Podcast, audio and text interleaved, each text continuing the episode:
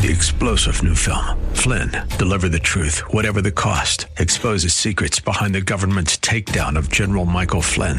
Flynn knew what the intel world had been up to. He ordered the first audit of the use of contractors. This set off alarm bells. He told the truth. He was the most dangerous person for Donald Trump to hire. They had to get rid of Flynn.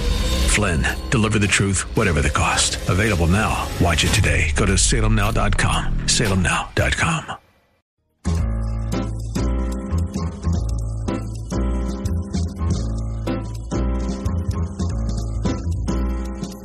Welcome to another edition of The Ride Home with John and Kathy, live from the Salem-Pittsburgh studios. And now here are your hosts, John Hall and Kathy Emmons. It's the Monday edition is what that is, huh? Happy Monday to you. A little after four o'clock. Kath, good to see you. I like a Monday edition. I do, too. Feels nice. It's kind of like you're taking off the um, the seal. Like the the seal's been broken. Everything's nice and fresh. Nothing but potential. We'll quickly dash that in the next few minutes, so stick around, my no, friends. You know why? It's going to be a great day. It's National Iced Tea Day. Oh, nice. And now I knew like uh, that's your your beverage of choice, oh, isn't it? Oh, my gosh. You like yourself some iced tea. Oh, my gosh. First thing in the morning, get myself out of bed. What? Get myself the iced tea. It's ten below. Doesn't matter. That's what you're drinking. Always the iced tea. Really? Always the iced Always tea. The, last thing before I go to bed at night, got to have a little iced tea. Really? Is there an ice cube in it? It is mostly ice cubes. Okay, good. I make very strong tea mm-hmm. so that I can have a lot of ice cubes in it. It can be super cold. Do you make your own iced tea? Always. With what? An iced tea maker? I have an iced tea maker, mm-hmm. which I've purchased online. And? And I got to be honest, my iced tea maker that I've had for years recently broke. And so I did an internet search. I mounted a search to figure out what iced tea maker I would choose. The perfect iced tea maker. Because I feel strong. I mean, this is my drink of choice. Yeah, this sure. is what I have. Every day. Every single day. And um, I found one that I really liked. And it was two hundred thirty-nine dollars. Oh, my gosh. I'm not spending that kind of money. This. It was... Did you buy it? It was so cool looking. It was glass. First of all, the container was glass, mm-hmm. and it had a very nice silver bottom, and you could pick the temperature, and it just looked extremely sleek and attractive and cutting edge. Cutting edge. Then the next one on this list of best iced tea makers cost twenty-nine dollars. There you go. And is called the. It has a weird name. It's called the Nostalgia, mm. which doesn't make any sense. The Nostalgia. Anyway. I figured I thought, thought about it for a couple of days, and there was no way I could convince myself that spending two hundred thirty-nine dollars was okay. Right. So I decided to try the twenty-nine dollars one. What a great iced tea maker. The Nostalgia. I'm coming super through. Excited about really? It. Really? I've had it now for a month. Nice. I'm really into it. So I buy my tea at Presta George mm-hmm. in the Strip District on L- Penn Avenue. Is that loose tea or tea loose bags? Loose tea. Always loose tea because mm-hmm. loose tea is the best tea. Mm-hmm. The tea that isn't good, the leftover tea, is what goes into tea bags. Oh, that's interesting. Mm-hmm. I did not know. Yeah. Sorry about that. Uh, all tea bags? Really? Uh-huh. Really? Even like, you I know, mean, the some high tea end? Bags are better than others. Sure, sure. But really, the best tea is always loose tea, and the leftover goes in the bag. Okay. So what? Uh, what is the loose tea of choice? Well, I have several, but the number one is the iced tea blend oh. from, from Presta, Presta George, George, which is very nice. It's half Ceylon and half... Mm, I forget what the other half but is. But it's a hearty It's tea. hearty. It's it's a serious tea mm-hmm. for people that really like their tea. Do you flavor it with anything? No. Nothing? No. No lemon? No. No peach? No. Nothing? Nothing. Straight tea? Straight. In any the summer, sugar? Once my... No, no sugar. Splenda? Nothing. Unsweetened straight tea? That's it. With ice. In the summer when my mint starts getting going in the yard, I'll You're put crazy. Mint in it because that's delicious. Oh, yeah, sure. But other than that... There's also a bunch of nice mint blends at Presta George, my favorite being Leah's Double Mint, mm. which is black peppermint tea and spearmint uh, herbal. Okay, so, so get a little bit of it. But you're stuck somewhere. You're on a road trip and you are in the um, Upper Peninsula of Michigan. Yes. And you, more than anything, need some iced tea. Yeah. Oh, luckily, ahead, there's a seven eleven. You walk in, you open the you're cooler, and you go good, in. You're never but I need an get, iced tea. You're never going to get good tea at seven eleven. I need an iced tea. I hate to say that. You're never going to. If you were stuck. I'd rather have water than Bad no, iced tea. non-brewed tea. Really? Yeah, I really would. I really would. So you're not going to buy like a, a tea from the store? I'm not going to buy like a Nest tea in a bottle. Snapple? Ever. Never. Peach-flavored iced tea. No, it's like soda. What? Peach-flavored iced tea? I'm doing some peach-flavored. I mean, it's delicious, it but delicious. It's not tea. Well, it's something. What, what, there you go. Mike's got the Pure Leaf iced tea. All right. That's, that is it's Pure Leaf. Bottom of – I mean, that if you are desperate, you can have that, mm-hmm. but it's not good. It's better than brisk iced tea.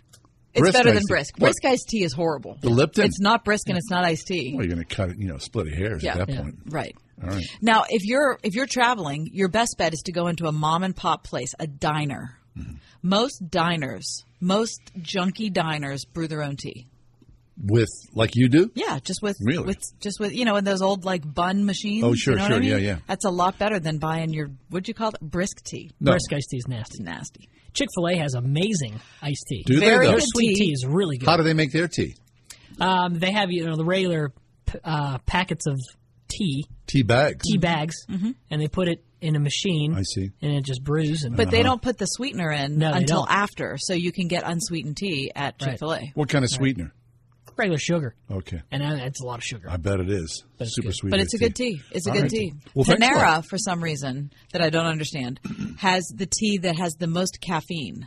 That I've noticed. I, I don't know what happened. It affects you. It, I, I, I very rarely get affected by caffeine, but I always feel it after I have the tea at Panera. Really? Which is also delicious, but way too much. I, I'm not old enough to have it, clearly. Mm. All right. Anyway, so. But Happy National Iced Tea Day. Yeah, it is. But, you know, I also read this article while we're talking food. Yeah.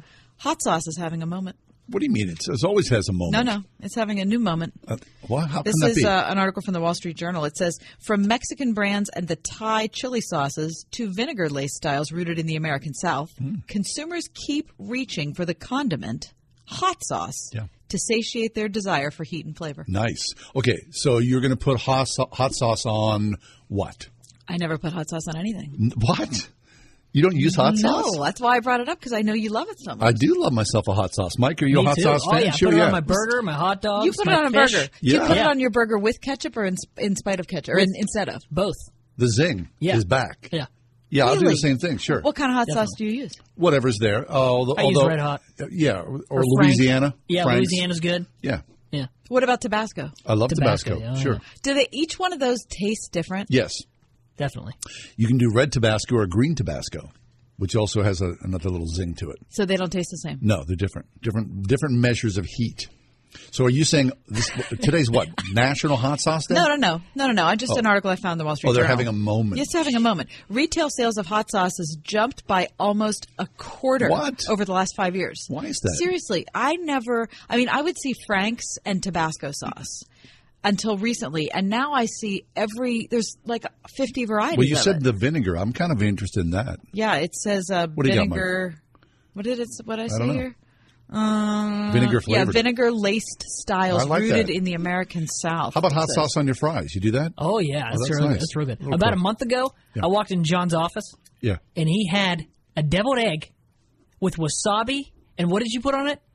What what kind of hot sauce did Chick-fil-A. you put on that? Was it a Chick-fil-A? No, I, no, it was Taco Bell hot sauce. It was Taco Bell hot oh, sauce. That was the worst. oh, that There's is... a video on our Facebook page, The Ride Home with John and Kathy. Oh, if you want to look right. at it, oh. it's, it's hilarious. Why don't you revive that? Oh, yeah. Because I, I do. I said make a little noise. It also, a, I'm doing a finger thing there. It also, I don't think it was a deviled egg. I think it was a hard-boiled egg. It was a hard-boiled egg. Uh, yeah, yeah, yeah, yeah, yeah. I mean, you know, that's standard. That's yeah. that's. Sta- I mean, I never tried hot sauce on a hard-boiled egg. What? Or a... I hate to say this, uh, deviled egg and, or a hard-boiled egg and hot yeah. sauce, that's bar food. Oh, is, is it? Oh, yeah, okay. sure. I used to hang out with a guy, my buddy Don Lau, who introduced me to my wife, by the way. Uh, we'd go to this uh, Irish bar on forty-second street. He ugh, he would have pig's knuckles and hot sauce. What? Ugh. That is so gross. Yeah, in a big glass jar. In a big glass. You never had that? Pig knuckles? Oh, yeah. That's a, that's bar food as well. Actual pig knuckles. Yes, sir. That's, that's just weird to me. yeah. That's and he would douse it with hot sauce. It's a farm boy from South Dakota. But it was a bar in New York City. I mean, it's, it's typical, you know, standard fare. Just saying. So over the last five years, the rise of hot sauce has been mainly in small, like kind of like microbreweries, mm. but for hot sauce. So Can it's you not imagine? Just, it's not just the Tabasco and the Franks anymore because there's all these like I don't know what you call it. Micro- what's that? What's that look like? You go. You've got this idea. You're gonna you know make your own hot sauce. Then you go to a bank. You sit across from a guy and go, "We're gonna make hot sauce. I need a loan." Well, let me tell you, he would say probably great idea you think, right I now don't know, maybe it's because small brands Mark- make up forty-one percent of really? the hot sauce market. Really? Okay. forty-one percent. Um, someone was at the Tabasco um, uh, factory, and they were giving out these little sort of like single servings of Tabasco hot sauce, which was super what, cool. What, is that like a ketchup packet? No, no. They were little glass bottles. They were super oh. cool looking. The Tabasco in miniature. Oh, I like that. Yeah, me too. I like the Tabasco label. It looks classic to me. But you have you tried it? I don't, I'm How about on your baby. eggs? I Try feel it on like your I'm eggs. letting you guys down. You, I'm sorry. I don't like hot food. I you, wish I did. I wish I I like to be vibrant. You like ketchup though. I like ketchup. Then but this I is just, sort of a just do a couple of dashes on your on I your. Don't, I don't want to do a couple of dashes. All right.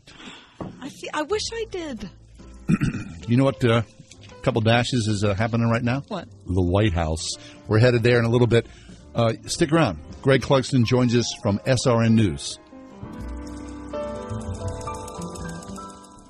Are you getting close to retirement? Experienced a nice bump in your portfolio? We know that the market goes up, and unfortunately, we also know it goes down. So don't risk your retirement to market whims. Learn how you can lock in those gains today by spending time with the team at Marley Financial.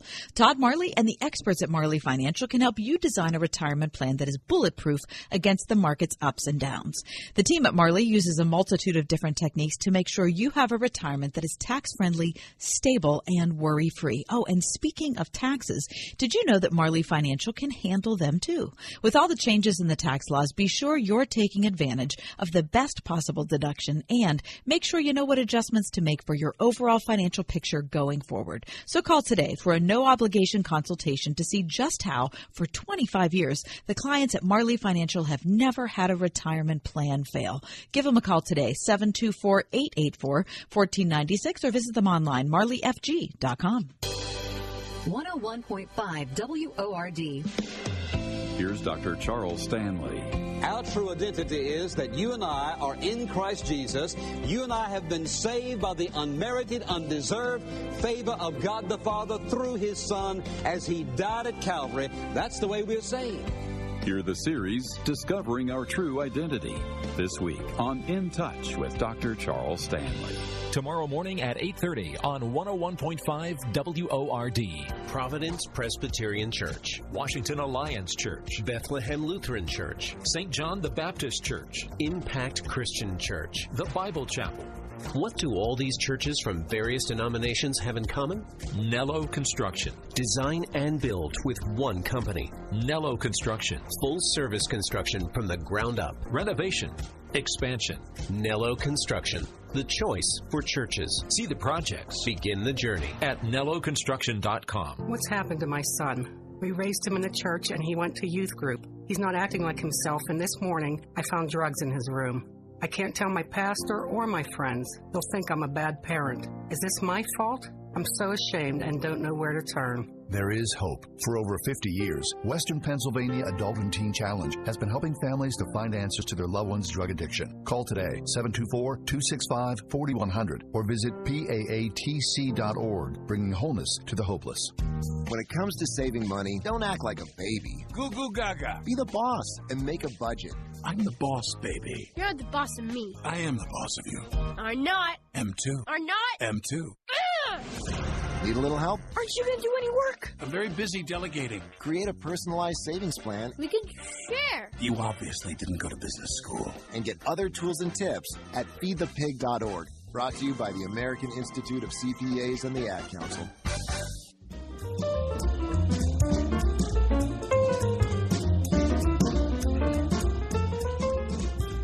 We start the week off always by going to the White House. Greg Clugston is with us again.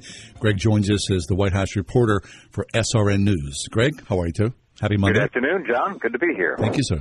Greg, let's start off by the horror, talking about the horrible accident in New York City. What is the president saying about the helicopter crash?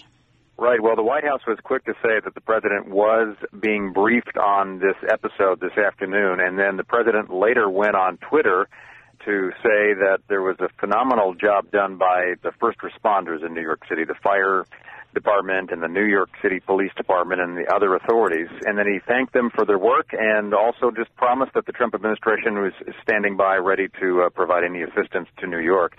Essentially, the latest from Manhattan is that uh, there was one fatality, presumably the pilot of the chopper that crashed on top of a Manhattan mm-hmm. building. and remarkably, there was not debris uh, from that accident, wow. you know, spilling over the skyscraper and falling to the street below and all the rest. So as awful as it is with one death, it certainly could have been a lot worse. It surely can be. I mean, it's, it is a miracle considering the amount of helicopter traffic in, yeah. in any major city, and especially Manhattan. And I wonder, I'm sure the president well equipped with that. I mean, he, you know, he's on helicopters on a regular basis, although they're, they're much larger, aren't they? They are, uh, and they're operated by the military, and uh, this was, I'm, I'm not sure that uh, they've determined or have announced yet if this was a sightseeing helicopter, or if it was a private helicopter, or, or what it was, but they are uh, they're much different in size compared to what the president typically travels on. I see. Greg, uh, the, the word this past week has been tariffs, whether they're tariffs with the Chinese or tariffs with the Mexican government. Uh, where do we stand? Let, let me just stand, start by saying, yeah. how many times did I say to you personally, John, I'm sure I said it on the air too, I thought this idea of threatening tariffs with Mexico was absolutely crazy, Greg. Well, the joke's on me. Well, maybe. First of all, Kathy, you are not the you, you're not the only one who who had that um, opinion about that. You had a lot of Republicans on Capitol Hill who were saying to the White House, "No, don't do this." There were a lot of business allies in this country, allies of the president and this White House, who were saying, please don't go down this road of tariffs um, against, um, especially, you know, a neighbor like Mexico. So you, you were not alone in that.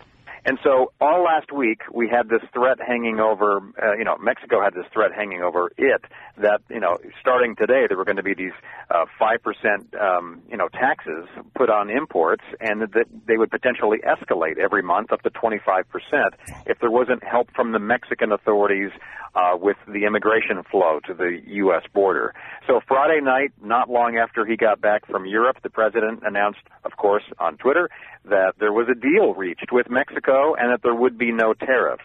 But then all weekend there were all of these news reports and officials coming out to say, well, what Mexico agreed to had already been agreed to, and there was nothing really new in the agreement. Now, the White House is, of course, arguing that point. They're saying that Mexico has agreed to step up enforcement along the border and do some other measures. So that that story's a little out still, Kathy, in terms of exactly what was accomplished in this agreement. But the bottom line is there were no new tariffs imposed against Mexico today. Yeah, but the other thing that's important as a take-home is that it sparked conversation and action that had basically been languishing. It did, and that's what the administration is pointing to, and supporters of the president who who are saying, look, um, they appreciated this hardline stance on trade because, as the president has long argued, the, the, that uh, the United States has been taken advantage of, and he needs he needs leverage, he needs tools to uh, to affect change, and the president firmly believes tariffs is the best way to do that. And so today, uh, or last week, it was Mexico. Today, it's all about China tariffs again, because the president went on to uh, a C N B C talk show this morning. He called in from here at the White House and said, you know, I'm going to probably uh, put more tariffs on Chinese goods later this month if the president of China doesn't agree to meet with me when we're at this G twenty summit in Japan later this month. And so here we go again with new threats on tariffs. Right. Now, would it be so that the Chinese were as malleable as the Mexicans were, because that's a horse of a different color? It absolutely is, John, and there already are some tariffs in place on Chinese goods. And so what the president is eyeing here is, um, you know, an additional amount of uh, merchandise and products from China that would be subject to uh, brand new taxes. But we have seen a reluctance from the Chinese at the at the trade deal negotiating table, as well as in response to these tariffs, to bend very quickly, if at all yet. So we'll have to see if this strategy on tariffs works with China like it presumably did with Mexico. Greg Clugston is with us from S R N News. He's the White House correspondent. Uh, Greg, talk about, maybe I need a, a basic civics lesson here, but I'm wondering how Washington is responding to the president having this type of power when it comes to making just large-scale economic policy and basically announcing it via social media. Sure. Well, on this and some other issues in terms of executive authority, there are any number of Republicans who have expressed concern. Like, for example, take the national emergency the president declared a few months ago at the southern border, and then he was going to essentially be taking money that was approved by Congress for certain military programs, and the president would take that already approved money but shift it to a project that he wants along the border. And there were re- Republicans who do support the president, who also believe that there is a crisis at the southern border, but they completely disagreed with that approach of how the president was basically going around Congress. So it's not just Democrats who are concerned about this. And it was interesting, too, because this morning on that C N B C interview, the president was complaining about the Federal Reserve. Now, that's something he has complained about before. But what he said in the interview today was he was complaining that China's president controls the uh, Chinese central bank. Essentially, the Chinese Fed is controlled by the president of China. Hmm. And he's saying, I don't have that authority. I don't have that ability. And that's that's a disadvantage. So he was strongly suggesting that he would love to, you know, have control of the Fed, uh, which has typically been politically independent in this country. I see. Greg, could you take a second and go back and, and talk about Mexico for a minute? Because, you know, for, when you join us on Mondays, for, for weeks and weeks and weeks, if not months, we've been talking about illegal immigration. Now, all of a sudden, with these the new tariffs that were threatened, the Mexican government has said, yeah, we're going to take some steps to finally stem the flow. Well, what are those steps, and is it easily solvable as that? Well, it's probably, I mean, the short answer is it's probably not as easily solvable, whether this could help alleviate uh, the problem in terms of the numbers of, of immigrants, you know, that we're seeing trying to come into this country, whether they're seeking asylum or just coming in um, hoping hoping to get through. And then, of course, you have all of these detention facilities Uh, that the U S has had to provide. So the Mexicans have agreed to um, step up the number of, of, of police authorities, uh, you know, police individuals that they would have stationed um, in key travel areas, including along um, our southern border. But obviously they need to, you know, go down to the southern part of Mexico uh, where they are bordering with other, uh, you know, Central American countries in terms of whether it's Guatemalans or Hondurans who are coming across the southern Mexican border.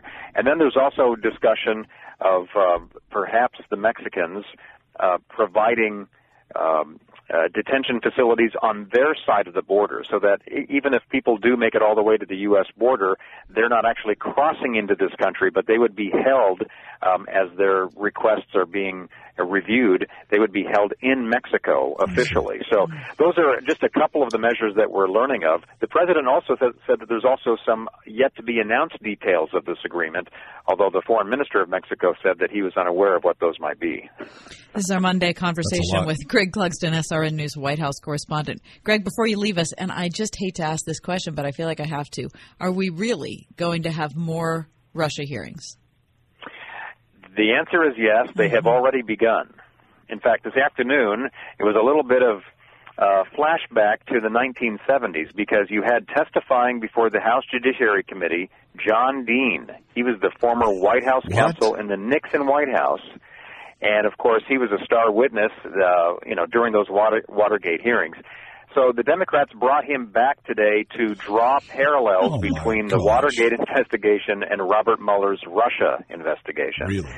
And so this was the first of several days this week of ver- various activities and actions and, and hearings that the Democrats are holding.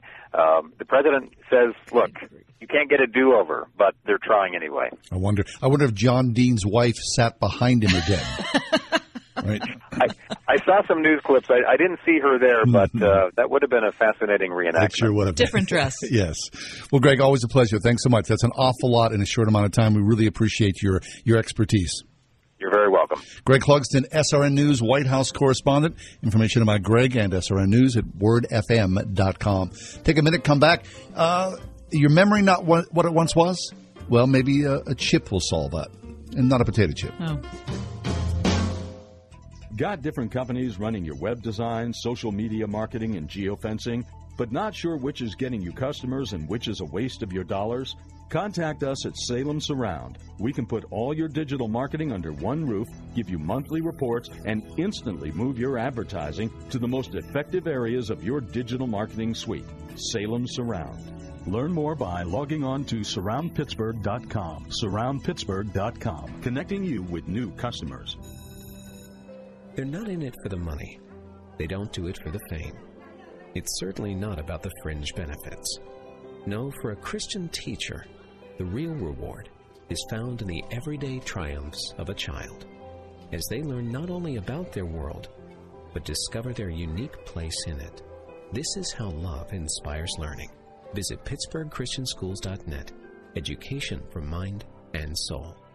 Pittsburgh Christian Schools dot net. Creation Fest twenty nineteen is coming. Join us with your family and friends for a weekend of worship like no other. Over seventy artists like Skillet, Hillsong Worship, Crowder, Elevation Worship, Carrie Job, tenth Avenue North, and Mendisa, as well as over fifteen speakers like Bob Leggs, Reggie Dabbs, and David Nasser.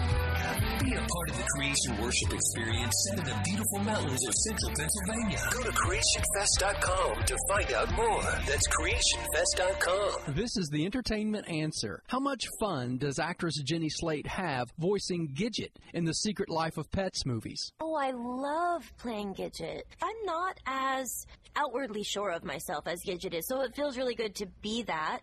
And I've also got to say it. Yeah, she's really a part of me. I know how to react as Gidget, and um, it's very gratifying to add to the entertainment. The Secret Life of Pets two, rated P G. For this Entertainment Answer, I'm Matt Mungle.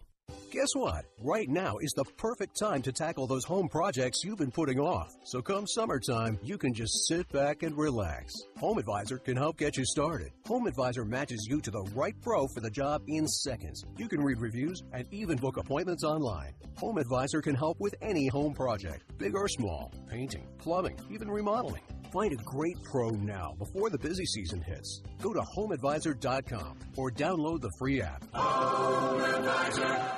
Right now at Napa Auto Care Centers, when you spend two hundred fifty bucks on Napa brake parts, you can get a seventy-five dollars prepaid Visa card. Quality parts installed by pros, that's Napa know-how. At participating Napa Auto Care Centers, exclusions apply. Offer ends June thirtieth. Dentistry, in my opinion, shouldn't be a fear-inducing experience. And it really, I think, goes a long way for patients when I'm able to develop that one-on-one relationship with them. Exceptional dentistry meets compassionate care at stock family dentistry dot com.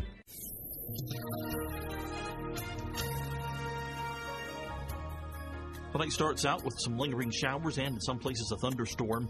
Late tonight, clearing, turning cooler with a low near fifty. Then tomorrow it's going to be a pretty day, cool for June with sunshine. High will be seventy-two. Clear with a low fifty-three tomorrow night, and then Wednesday looks nice as well with a good deal of sunshine. High will be slightly warmer, seventy-six. With your AccuWeather forecast, I'm meteorologist Frank Straight. For the show, I was, this, something's been bugging me all weekend long. There's that home furnishing store. They sell candles and pillows and, you know, tchotchka, sometimes some furniture and birdhouses and things like that. Mm-hmm. And you still can't think of it? I can. I think it's like Oriental. Pier one. Oh, Pier one. I, yeah, yeah. My memory, I'm telling you, uh, it's not what it once was, which is shocking. Right? Yeah, yeah, yeah. It, it scares I, me. I especially notice. Memory? It, yeah. I'm, I'm just, I am so bad with names. Oh, I'm the worst. Now, maybe I was always bad with names. Yeah. Or, it just seems like I'm worse with names. I don't know. If your name's Buddy, we're good. If it's not, I got a little problem. Hey, Buddy. And the fact that you and I are together all the time in public places, right? It's a disaster. My wife is excellent with names. And, and when we're in a crowd, she's got this down.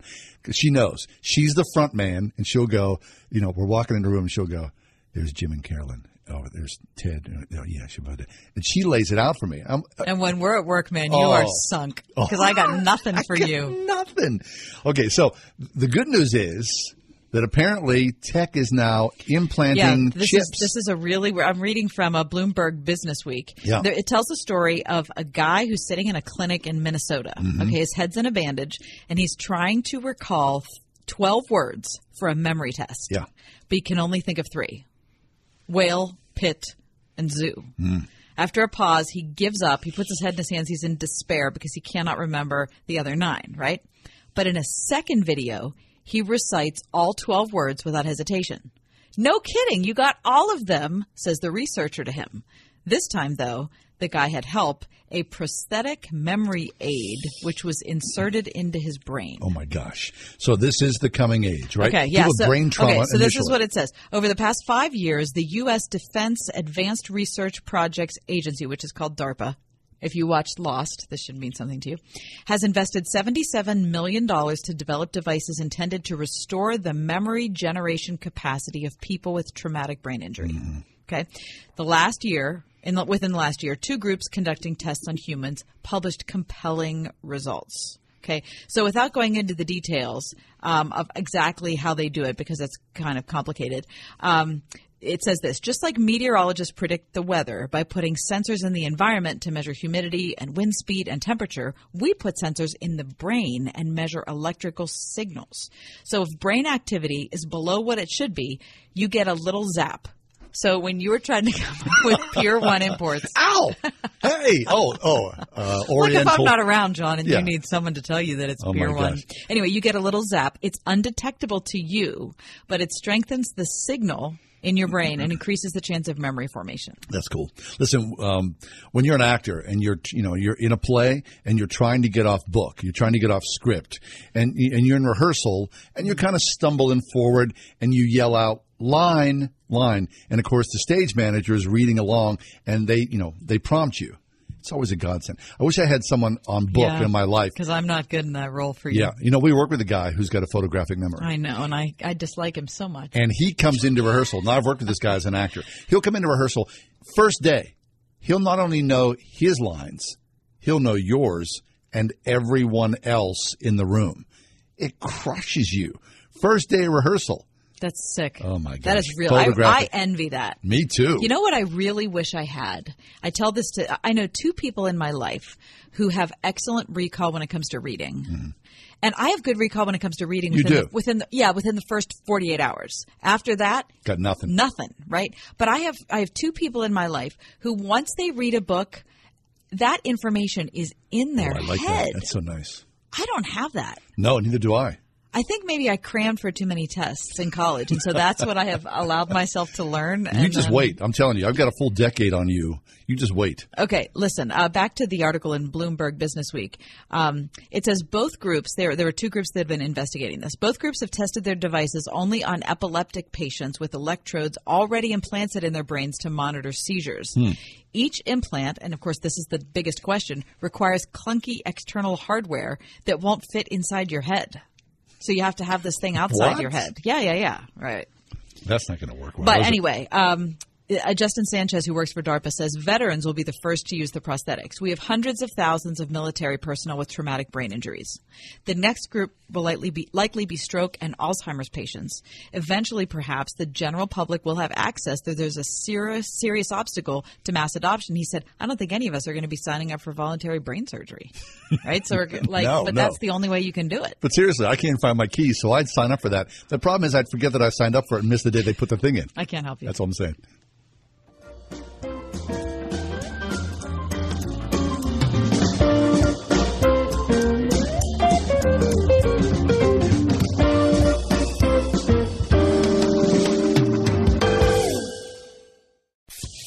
one oh one point five W O R D.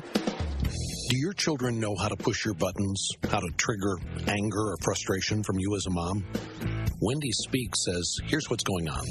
Triggers are opportunities, and all they're doing is telling you they need you to do some more parenting. That's what they're doing. They're, it's an opportunity for you to teach them what they have not mastered yet. How to respond when your buttons get pushed. Next time on Family Life Today. Tomorrow morning at nine on one oh one point five Word F M W O R D. Oh, my papa, to me you are so wonderful. Oh, my papa. To me, you are so good. Hi, it's me, Marcia, from the Springhouse. I'm a little biased, but I think we five minor kids got the best dad around. Let's celebrate those special men in our lives with a Springhouse Father's Day steak fry and chicken barbecue. My brother Sam and his boys will crank up the barbecue pit outside and grill the chicken quarters and the New York strip steaks with our special Father's Day marinade. Come hungry for all the fixins to go with your steak or chicken hot off the pit. Top off the meal with a brownie or blondie, something to suit every dad's taste, or any of our other sweet creations. Of course, every dad is treated to a Springhouse ice cream cone, and we'll have live music all day, too. Visit the calves out in the play area and plan to have a memory-making day on the farm at the Springhouse in eighty-four P A, seven two four, two two eight, three three three nine, or springhouse market dot com. Have you been denied credit? Are you paying high interest rates because of a low credit score? Join the thousands of people who've relied on credit repair dot com to help rebuild their credit score. I went to get my first car. I had to get a used car, high interest, and so I knew that things were things were done from there. For over fifteen years, we've helped thousands with their search for solutions to credit issues. We communicate with you, your creditors, and the credit bureaus with a unique approach designed to remove items like late payments, collections, charge-offs, liens, bankruptcy, and foreclosures that are unfair or inaccurate. And I've gone up forty points already. There are many services offering to tell you your credit score and even monitor it for you. But what good is just knowing your credit score when what you really need is to fix it? Credit repair members see a significant improvement in their credit scores month after month. Call now to get your no-obligation credit consultation, including your free credit score and free summary credit report. Don't delay. Call eight hundred, eight five nine, zero seven two zero. That's eight hundred, eight five nine, zero seven two zero. eight hundred, eight five nine, zero seven two zero. Sight and Sound Theaters presents The Biblical Stage Adventure. Returning to Lancaster. Who exactly is he? He's a miracle worker, a healer, a prophet. This Jesus is a rebel. Everything Jesus does points to love. Seen by nearly one million people in its debut year, the original stage production is returning for one last encore season. Jesus, live on stage at Sight and Sound Theaters in Lancaster, Pennsylvania. More information is available at sight dash sound dot com. My wife is from South Dakota, and she has, I don't know, this is just a South Dakota thing or a Midwest thing or it's just my wife thing. She has an uncanny sense of direction about her.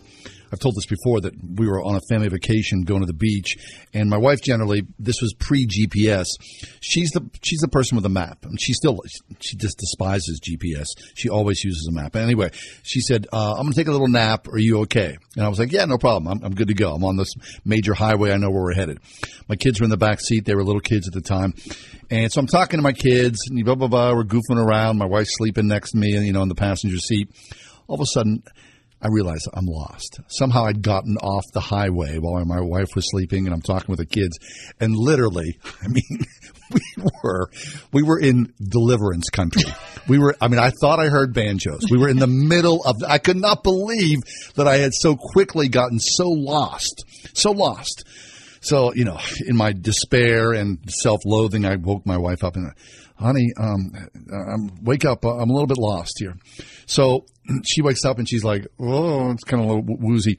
And uh, she looks around. We are, I'm telling you, this is the absolute truth. We are in the middle of nowhere on a dirt road with trees on either side of us. And she's like, what, what happened? And I said, well, I was messing with the kids and I got lost. And so here we are. And she looks down the road and she says, is that a dog on the dirt road? And from the back seat, my then six-year-old goes, that's not a dog, Mommy. That's a goat. That's how far lost we were. My wife, she looks up, I tell you, she looks up in the sky and she goes, okay, there's the sun. Now I think go down here and let's make a, we'll turn. Within about six minutes, we were back on the highway. That's how my wife travels. Now, me, I, I need to be a little more, you know, careful of how I travel. And yeah, I but, think, yeah, except you're not very. I'm not. But I think that's how it is in marriages, right? There's yeah. always one person who is sort of fancy and carefree. Other person's got to be a little more locked down. Otherwise, they see goats in front of them when they should be seeing, you know, the beach. Right. Well, listen, uh, with us right now, we're happy to welcome back to the uh, Word F M Airwaves, Courtney Ellis. Courtney's a, a pastor. Uh, she is a speaker and author. She's got a brand new book out uh, called Almost Holy Mama, Life-Giving Spiritual Practices for Weary Parents. Here to talk to us uh, about those vacation modes that strike her and her husband. Courtney, um, welcome back to the show. How are you? I'm well. Thanks for having me. Yeah, thanks. So, Courtney, did you grow up capable of going into a car or being on a bike and just getting lost? Um, I didn't. I'm always the person with a plan. Mm-hmm. I like to know where I'm headed. Right. Right. And I remember being a little kid and going out with my mom and for for the afternoon, like on a Saturday, and she'd say, let's just go out and get lost. And that was okay? Right. Just go out, get lost, and, and figure your way back. Yeah. Right, right. Now, and that's now, my husband. He loves to do that, and that's why we make each other crazy. Sure. Now, when, you know, being able to do that before G P S is a whole different thing than doing that since G P S.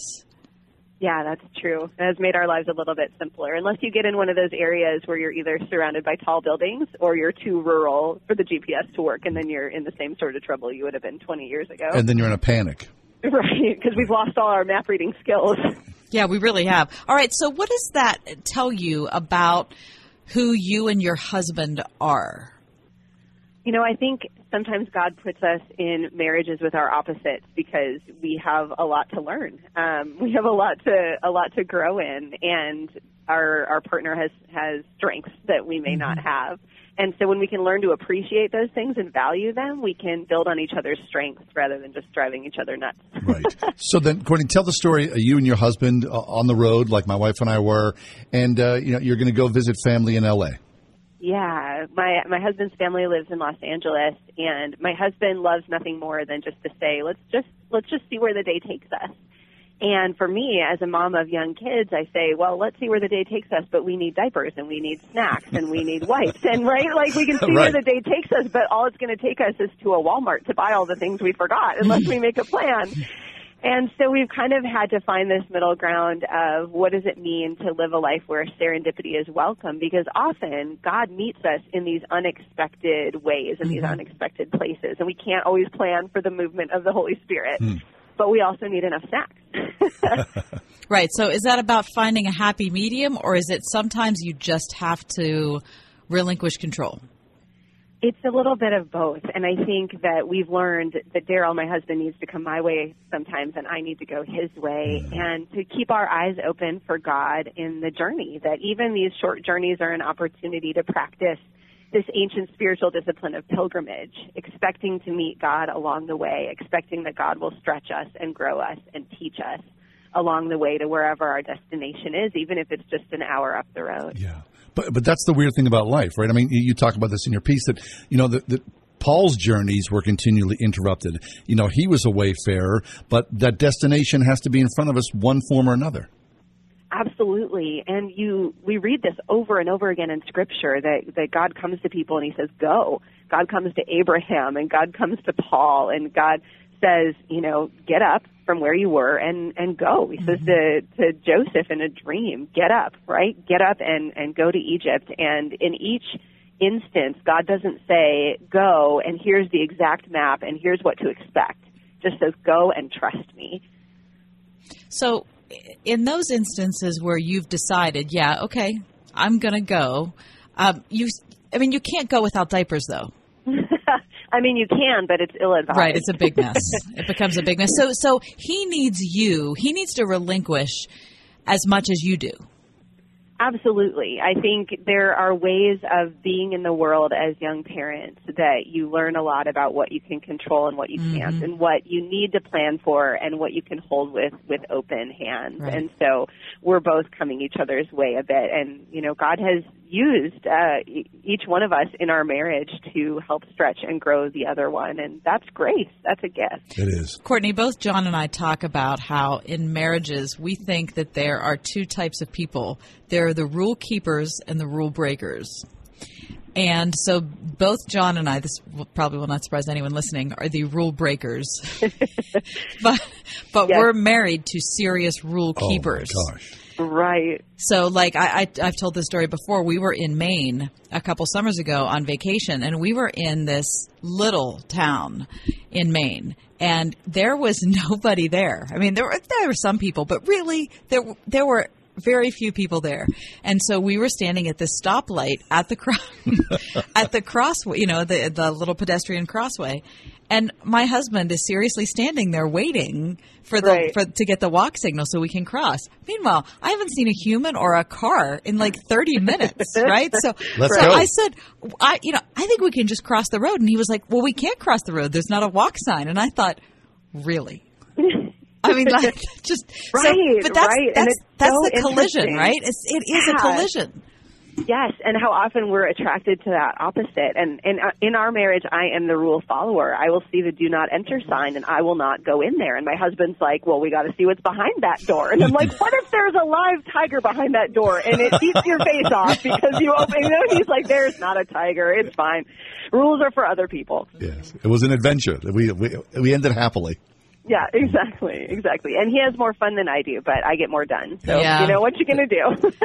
So there is something to be said, though, right? I mean, a Christ-like pilgrimage where, you know, Christ wandered around the world, you know, in his corner of the world. And, you know, he discovered things. He saw people. He engaged in, in many wonderful things. Um, of course, he knew what was around the corner. He knew that the tiger wasn't there. But there's something to be said for that, that you can surrender to that in that Christ-like, um, what, that freedom in some way. Absolutely. And I think for me, the biggest shift wasn't as much giving up control as it was learning to look for God along the journey, because often I get so destination focused.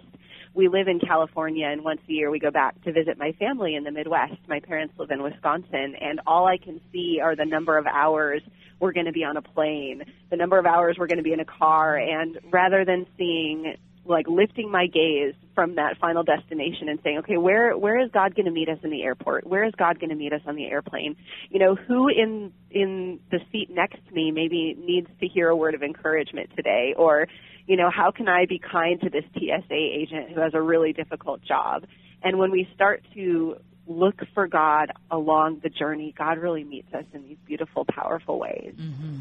Well, I really appreciate that. This is this is a great piece. It's been a good conversation, and uh, I'm glad you can tolerate John and I for being rule breakers. Thanks, Courtney. You and my husband should hang out. Always a pleasure. Three of you guys would have a great yeah, time. Yeah, but all, all three of us would go broke. This is true.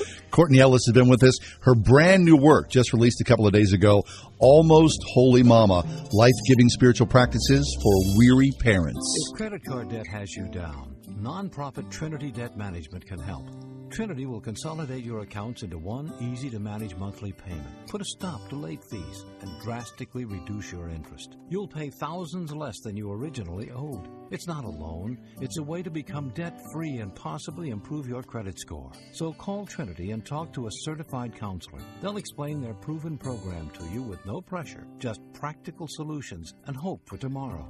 Are you ready to pay off your credit cards in less time, for less money? Then call for a free, no-obligation debt analysis and become debt-free for keeps. If your debt has you down, we should talk. Gather up your bills and call this toll-free number for a free, no-obligation debt analysis. Call one eight hundred nine three six five four nine six. That's one eight hundred nine three six five four nine six.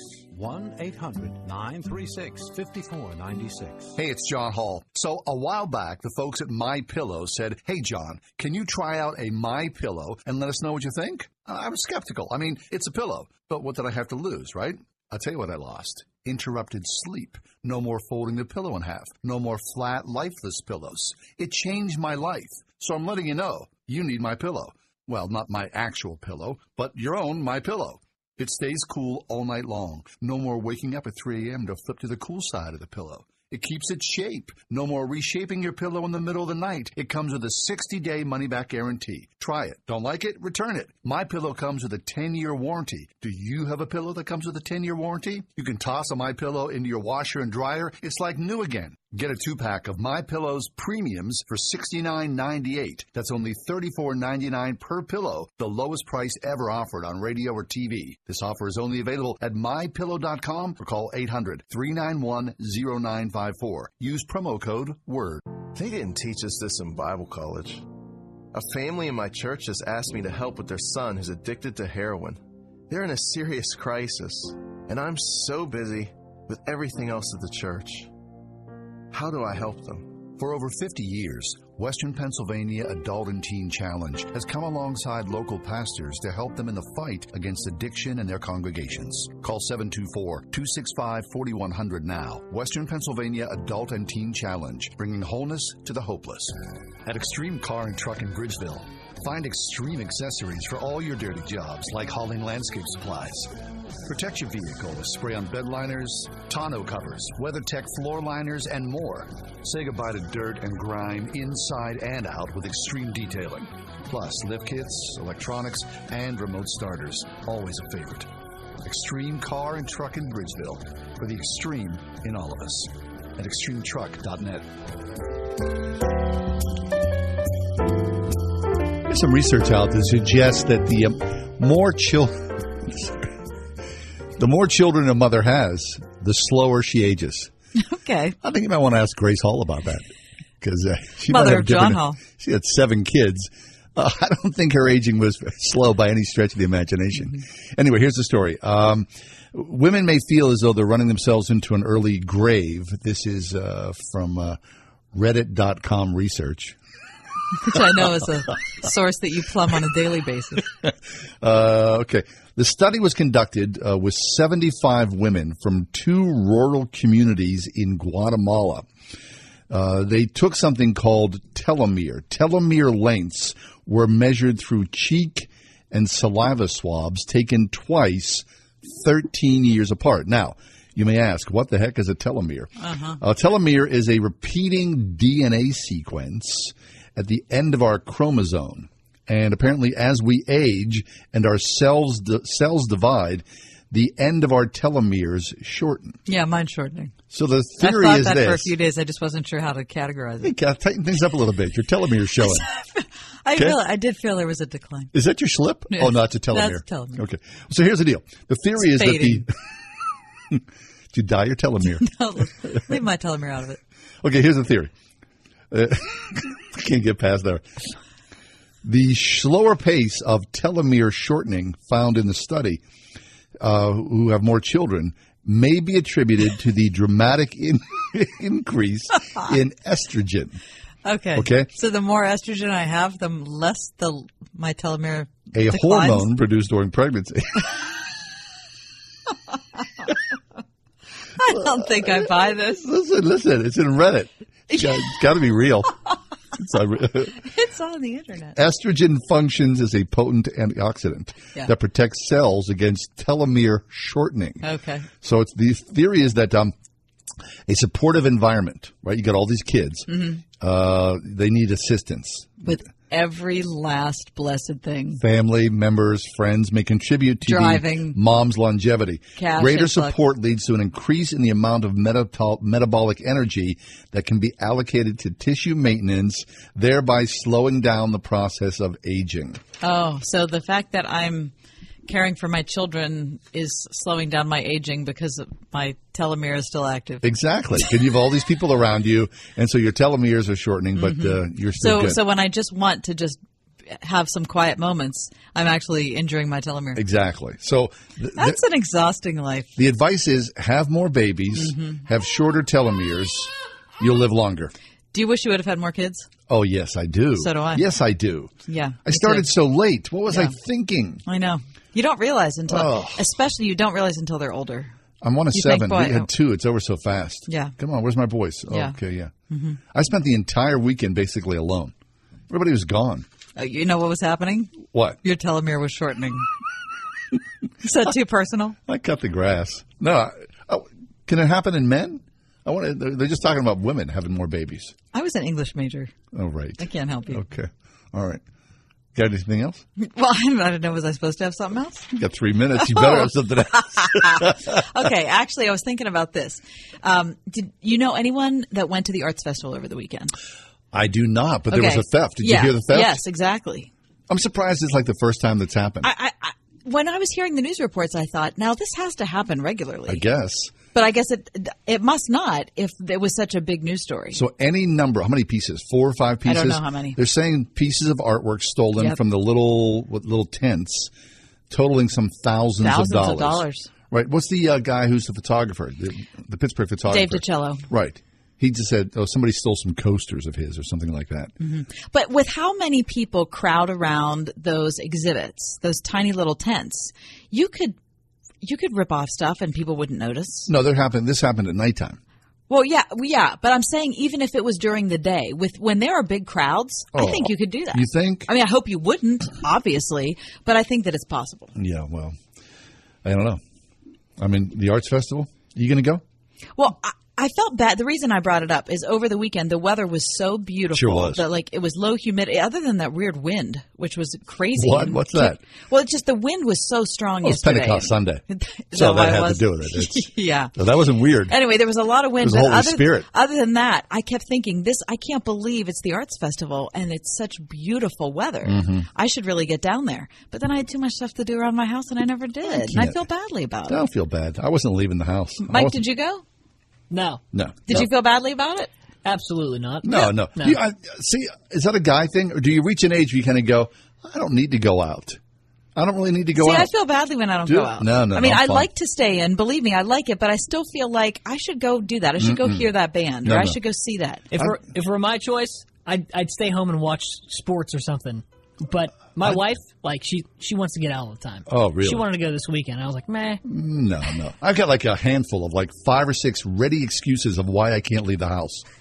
They're, they're like, on the tip of my tongue. You're going to become that person that the kids in your neighborhood talk about. I don't, they, no, you know why? Because they can't even see me. Yeah, they don't have to they see They don't know you. where I am. They, you're like a fable to them. Mm-hmm. You're like some scary, right. like, fairy tale character. I'm the Howard Hughes Ex- of East Pittsburgh. Yeah, without the wealth and airplane. Unless you start walking around aimlessly. Where am I? Right. I need a haircut. And cut your nails there, would you please?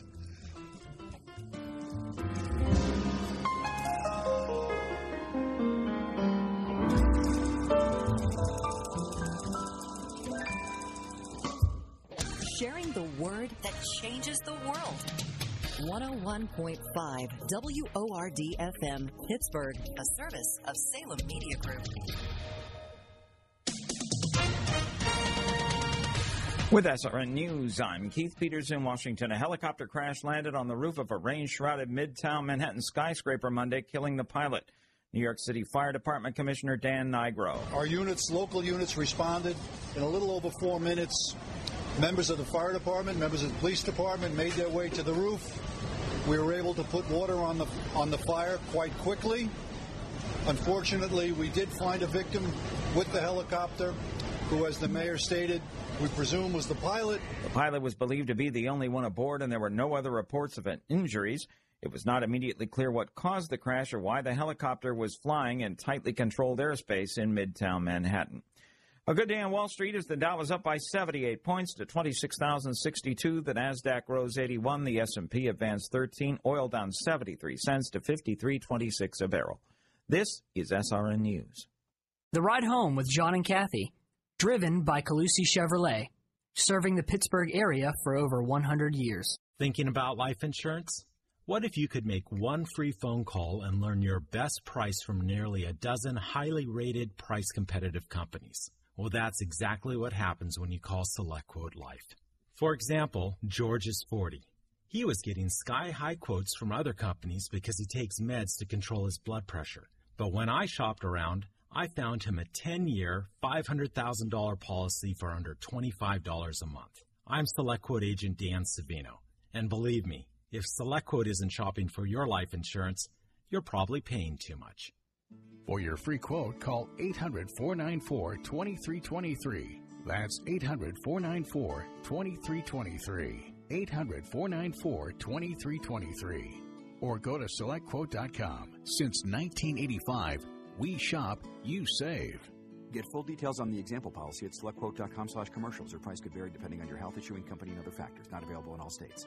This is a special announcement for all Americans who owe back taxes to the I R S or state. New tax reform guidelines have increased the success of the Fresh Start Initiative. Pay attention. There's a special toll-free hotline set up especially for you. This hotline will give you free information on how you can legally reduce or eliminate your tax debt. Call the tax problem solvers at one eight hundred, nine two eight, seven four one eight. one eight hundred, nine two eight, seven four one eight. four eighteen. You'll speak to tax experts that will analyze your tax matter and tell you how to stop the collection calls, I R S letters, bank levies, and wage garnishments. Ignoring the I R S is not an option, and doing so puts you at greater risk. Let us deal with the I R S on your behalf so you don't have to. New guidelines have made it easier to qualify for a fresh start, but this won't last, and your tax problem will only get worse if you do nothing or try to handle it yourself. It makes a big difference in who you call. Contact the hotline today for a free six-step guide to reduce your taxes. one eight hundred, nine two eight, seven four one eight. That's one eight hundred, nine two eight, seven four one eight. At Aaron's, we believe good people are all around us. In fact, you hear it on the news all the time.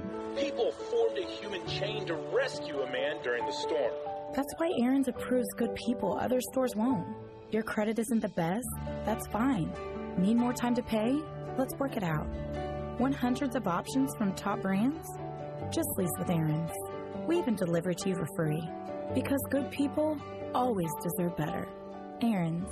Easy, beautiful, affordable. Creation Fest twenty nineteen is coming. Join us with your family and friends for a weekend of worship like no other. Over seventy artists like Skillet, Hillsong Worship, Crowder, Elevation Worship, Carrie Job, tenth Avenue North, and Mendisa, as well as over fifteen speakers like Bob Leggs, Reggie Dabbs, and David Nasser. Be a part of the Creation Worship experience in the beautiful mountains of central Pennsylvania. Go to creation fest dot com to find out more. That's creation fest dot com.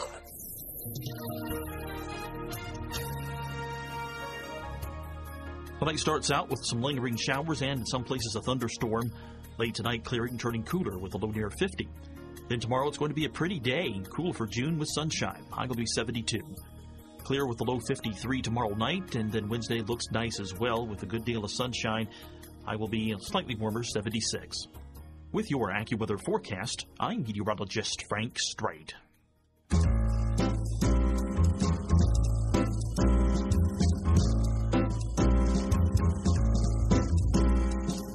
Welcome to another edition of The Ride Home with John and Kathy, live from the Salem-Pittsburgh studios. And now, here are your hosts, John Hall and Kathy Emmons. I know a lot of people have moved on from Craigslist, but Craigslist was, to me at least, the original sort of uh, network of what? Desperate people. Want ads, right? It was a want ad. And Craigslist still exists, although not without some controversy. But and danger. Yes. Which apparently they've moved moved beyond this, right? So they, they used to be personal ads on Craigslist, which was a major source of contention because people were finding themselves in weird places. Anyway, for years I've used Craigslist uh, Craigslist as a you know a, a place to buy just about anything. I mean, I've bought and sold so many things. So have I. I mean, in one day I bought a car and sold a car on Craigslist in one day. Last week I bought a uh, beautiful table and chairs for my front porch. And sold my table and chairs also on Craigslist. Also on the same day. Okay, now you know what though?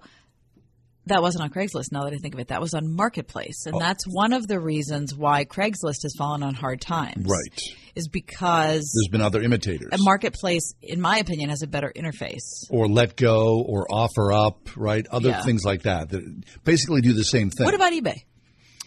Um, I've done eBay. There's a local component to eBay. But, you know, it's... You haven't done a lot of eBay? No. See, I did a lot of eBay local for a eBay. long time. No, not local eBay. Oh. I did a yeah, lot... Yeah, sure, sure. I did a lot of, you know, shoes.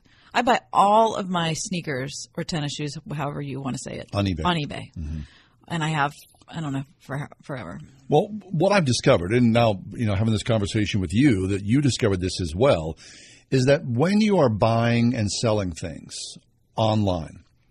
comes with a little bit of trepidation, of course, because you're dealing with the unknown stranger. More often than not, I got to be honest, I have never once had a bad experience online like that. Never once. And I've also found angels. I mean, I've got a guy right now who is my Craigslist lawnmower, riding mower, push mower uh, angel. Wait a minute. What, what? Tell me the story. I had a um, an old riding mower, and it, it basically died. So before the season started, I went out and I bought, again, a used riding mower on Craigslist. You know, you buy a riding mower, it's a couple thousand dollars. Well, there's no way I'm going to spend a couple thousand dollars. So I go on Craigslist. I don't spend a whole heck of a lot of money. I buy something decent. It, la- it lasts me for a while. You know, it works. Good. So my old mower died, and I wanted to get rid of it. So I just wanted to get rid of it instead of me trying to sell it for what. So I, one Saturday morning, I put a thing, hey, free riding mower. Boom, boom. You know, your phone blows up. Mm-hmm. You just get inundated right away. A guy said to me, can I be first in line? I'll be there like within ten minutes. I was like, great. I got your name on it. Sure enough, this guy shows up. The two of us took this machine. We pushed it down the hill. I helped him put it on his truck. Good to go. I said, what's the deal with you? He's just driving this, you know, this old pickup truck. He goes, well, I use these. Sometimes I sell them. Sometimes I give them away. I kind of just help people out. It's something I like to do. Oh, great. I said, hey, I bought this riding mower. Would you go pick it up and I'll pay you? He said, sure. Long story short, he goes and gets the mower. He shows up. I pull the mower off his truck. He goes, oh, that's broken. Let me fix that for you, and I'll come back in, in a little bit. And uh, great. He drove my new mower away to his house. Four days later. Hey, did you worry? Wait a minute. My new mower is being driven away by some guy. No, because I trusted the guy. There was just something about the guy I kind of went, oh, yeah, I, I get this guy. I know this community. And so a few days later, he shows up at my house. The mower's fixed. Boom, I'm good to go. He took my old mower for free, went and got a, a newer mower, fixed it, and delivered it to my house. Come on. So then I used it one time, and it broke again. You know, I call him up. He goes, let me go get it. He comes and picks it up, drives away. A few days later, he says, I found the part. It was thirty-eight bucks. He delivers it to my house, and he, I go, what do I owe you? He goes, uh, how about fifty dollars? I said, wait a second. You fixed my mower, you ordered the part, and you so you're going to ch- charge me twelve dollars? I'm like, no way. So I gave him like one hundred fifty bucks. He was like, oh, that's way too much. I'm like, you, you're doing all this work for me. Same thing again happened the other day.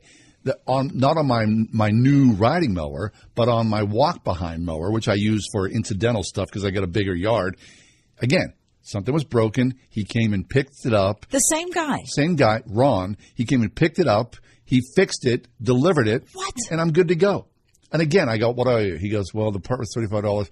How about fifty dollars? I'm like, Ron, you just fixed it, delivered it. Right. You don't have to pay for that?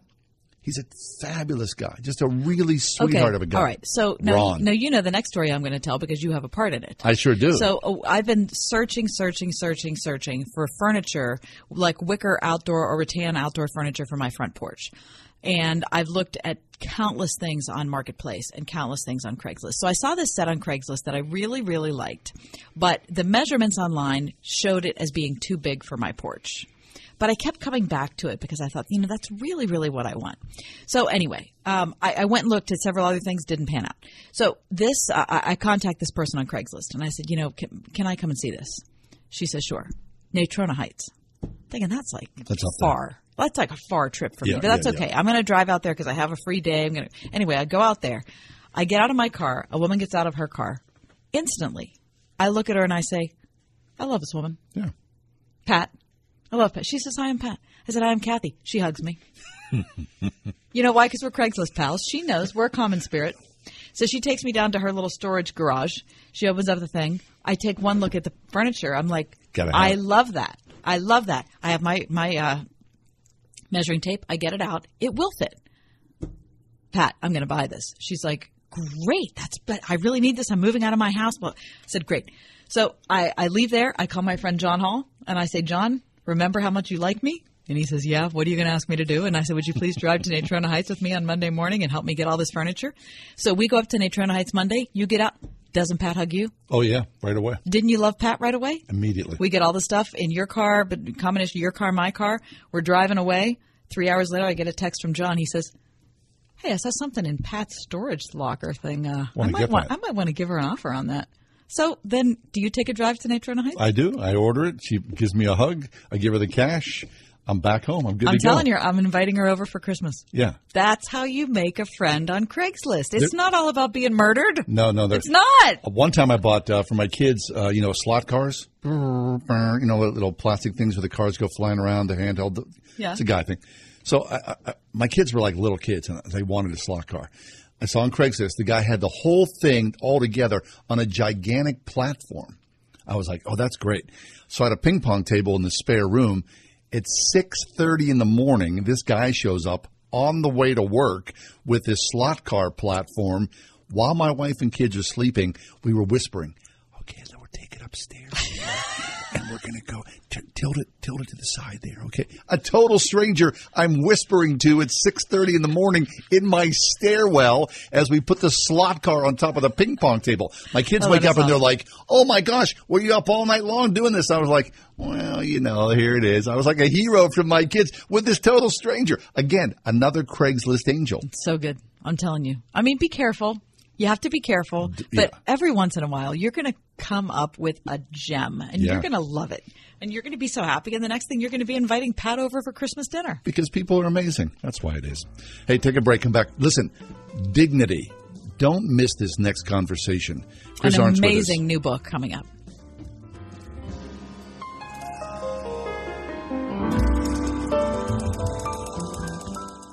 Hey, employers, are you tired of paying outrageous premiums for health insurance? How about a plan that allows you to go to any hospital in the country, a plan that pays you back every year? Now, whether you want a top-of-the-line plan or just enough to keep you legal, Marley Financial has a custom-made plan just for you. As a business owner, you owe it to yourself to stay ahead of the ever-changing marketplace, and Marley's been on the cutting edge of new and improved health plans for both individuals and businesses for years. And only Marley Financial offers health plans that actually pay you back. So go to Marley Marley F G dot com for unbiased, top-notch plans from any carrier in Pennsylvania. Plans that'll save you money and give you an edge over the competition. They even offer custom business solutions to reduce your liability and overhead as you grow. They're truly one of the most innovative agencies in the nation. So give them a call now, seven two four, eight eight four, one four nine six, or find them online at Marley F G dot com. one oh one point five W O R D. Okay, everybody in the car. Where are we going, Daddy? On an adventure. Yay!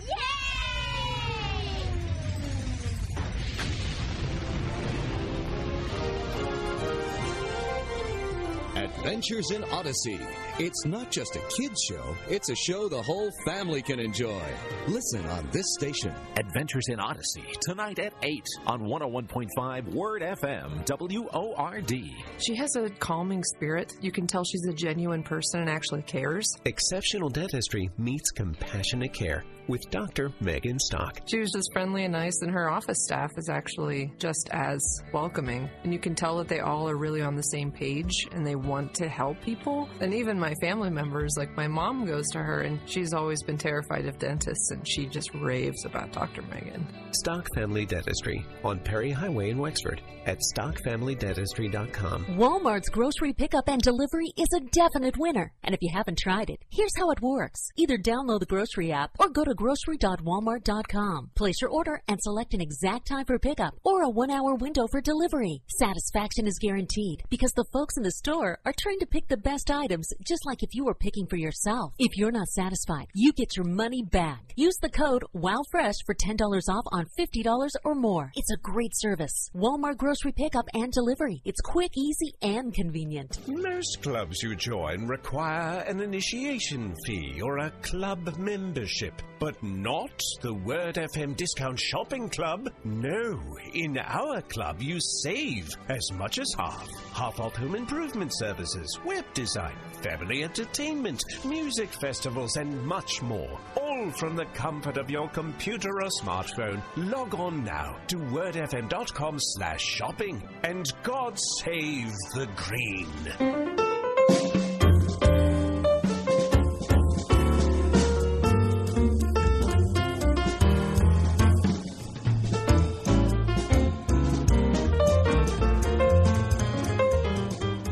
Hey, thanks for being with us. We're uh, efforting for our next guest, who's going to join us in a few minutes. Uh, Chris Arnade is with us uh, in a bit, and he's written a, a book called Dignity. That is the single most memorable book I've read this year. I would agree. It's a fabulous book. I mean, it really is.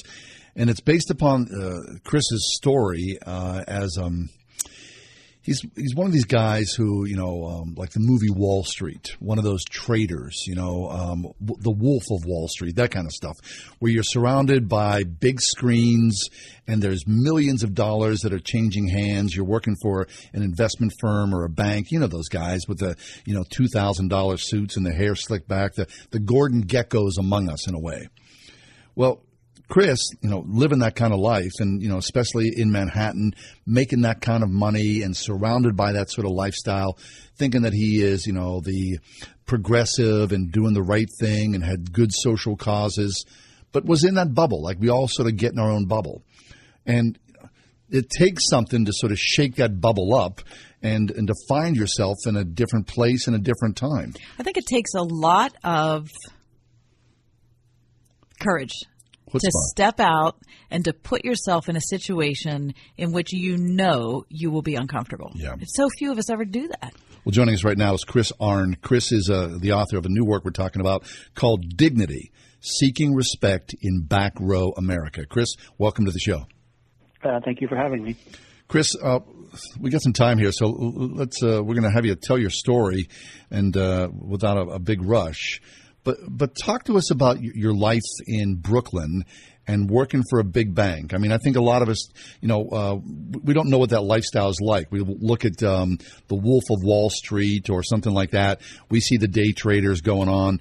I mean, th- that's essentially what you were living, right? I mean, a, a lot of pressure, a lot of money, but also a lot of reward.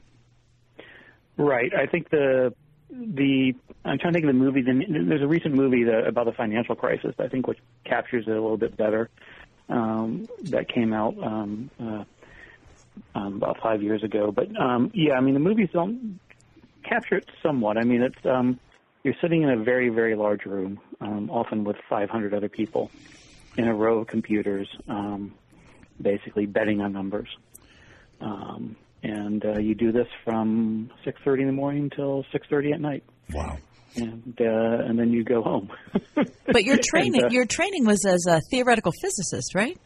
That's correct. I um, my background is in um, in science, and um, I joined Wall Street in the early nineties, ninety-three. Um, Wall Street had started to become more more more more quantitative. They called them rocket scientists. I was one of the early ones. Um, it's become more common now. It was pretty rare back then for someone with my background to go to Wall Street. But because so much of what you're doing is kind of numbers-based, they kind of made a decision at some point that, you know, a realization that maybe people who are good with numbers might be um, good at these, at these jobs. I see. Um, and it worked and so, well for you, right?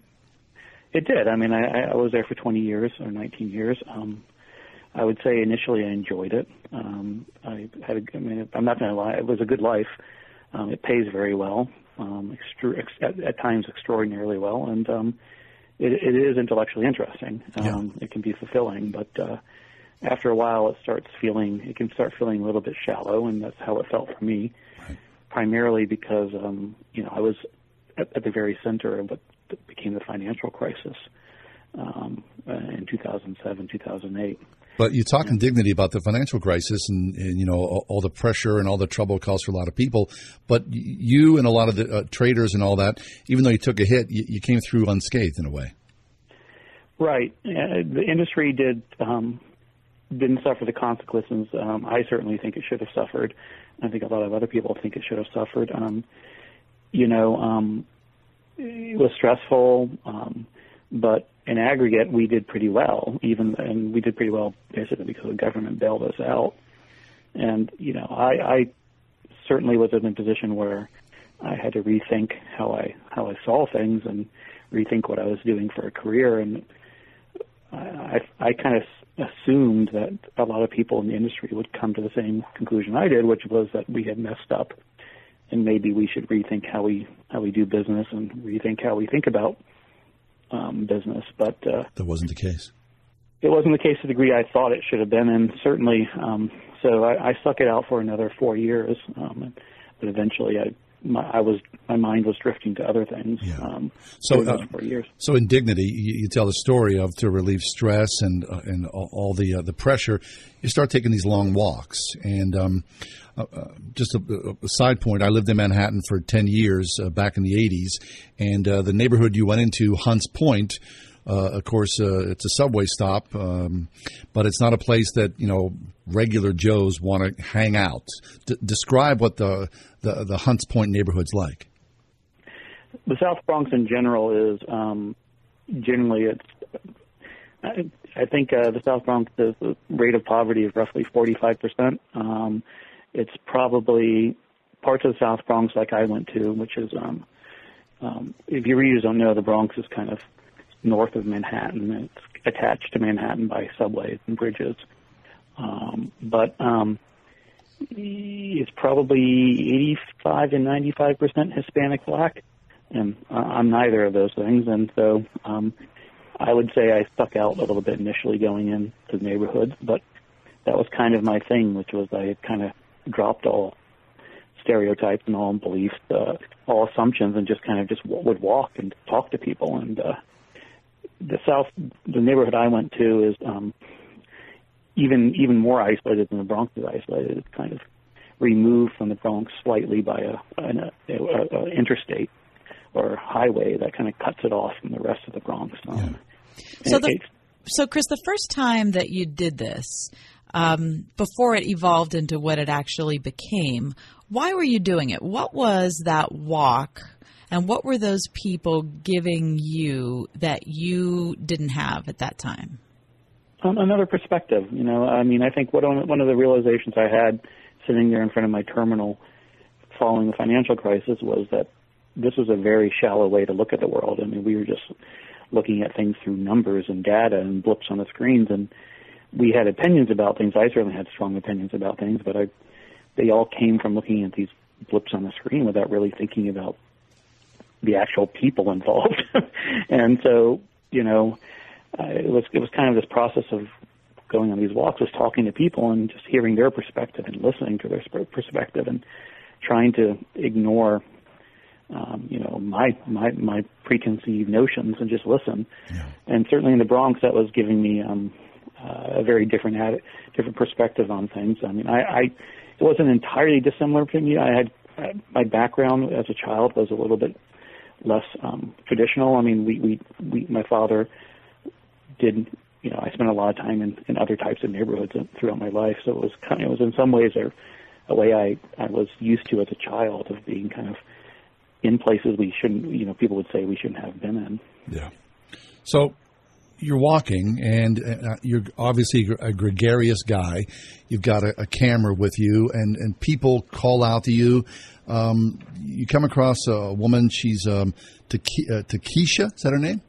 Mm-hmm. Yeah, and, and you say, hey, and she says, hey, man, take my picture. And right. And you said, why, and her response was what? I, I think the line, I, I don't remember the exact line, is because I'm a, I'm, a, I'm, a, I'm a beautiful prostitute, I think is the line. Yeah. Um, is exact word, I don't remember exactly the wording, but, um, and, um, I, you know, I had seen her. The neighborhood has long been stigmatized as having Uh, drugs and sex work, even though it's much more than that. It's it's it's a it's a commu- it's a thriving community of thirty-five thousand people who are suffering from a lot of problems. Right. Um, I mean, you you know, you're right. She says this uh, without a pause. She says, um, uh, "I ask everybody I photographed, how do you want to be described?" And she said, without a pause, "As who I am, a prostitute, a mother of six, and a child of God." Right. I mean, there was a. It was a sentence that certainly struck with me, and I think it was even more, it was even more, I don't know if I mentioned in the book, it was even more jarring in some ways, because one of the things that is in Hunts Point, um, that's been there for over one hundred fifty years, um, is, is a monastery, um, which has very high walls around it, um, uh, a Catholic uh, monastery um, that now only houses, I think, six nuns. So I would, I would have called it a convent as a child, but yeah. They call them monasteries now. Um, and she wasn't far from that wall of the of the convent, so you know it was almost like a cliche. Um, right. Near the near the convent wall, you meet um, a sex worker outside who was just very, very, very blunt about what she did. And so then, for the next three years, you followed Takisha and the street family she was a member of. You said maybe fifty men and women who lived under bridges and abandoned buildings, in sheds, in pits, in broken down trucks, on rooftops. And they were just looking to score something, right? I mean, um, mostly just wanted to get high. Um, yeah, there. You know, I think the, the, this was the the most addicted of the addicted. Um, they've all been, you know, on the streets. They call them just anything. Just give me any drug. And um, you know, one of the things that struck me about spending time with Takisha so was, was was how how bright she was. I mean, it was just mm-hmm. She's off the charts bright, and how. You know, that didn't mesh with the supposed image of, you know, a sex worker who's um, ha- has some has some addiction problems and lives on lives off and on the street. So, you know, I, I enjoyed being around her because she she kept me laughing, and she and she was funny, and she was and she is she is funny, and she's insightful, and she's full of life, and um, you know, and but you see someone like that who is also living the way she lives, and it, it just it kind of it kind of messes with your brain a little bit, and makes you rethink things. We're talking to Chris Arnade. The book is Dignity: Seeking Respect in Back Row America. Chris, talk about your term back row, front row. Right. One one of the things I, I saw in the Bronx was um, just kind of how divided we are. And certainly part of the division I saw in the Bronx was a racial division. I was primarily in a neighborhood that was um, Hispanic or um, black, and um, you know, that certainly was some of the issues of going on. But what I did was I got in my car after spending three years in the Bronx and went to other neighborhoods that have been stigmatized across the United States, all over. About one hundred fifty thousand miles in my car doing that over the course of two years. Um, and one of the things I saw was that I saw many neighborhoods like the South Bronx all across the country, um, all over, um, Youngstown, Ohio, and places such as that. And what struck me was that we are divided, but a lot of the division now is educational.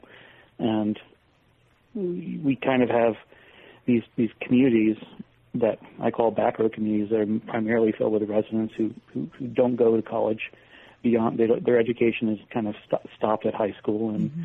and if they do go to college, it's usually a community college in the neighborhood or a small trade school or or a smaller state school. And I started thinking, you know, over these over the course of these five years, realizing that a lot of the differences that that, that I saw and how people thought about the world relative to how I did and my friends, the bankers, my old friends, the bankers did, was based on the fact that we had very different experiences, and a lot of that experience was educational.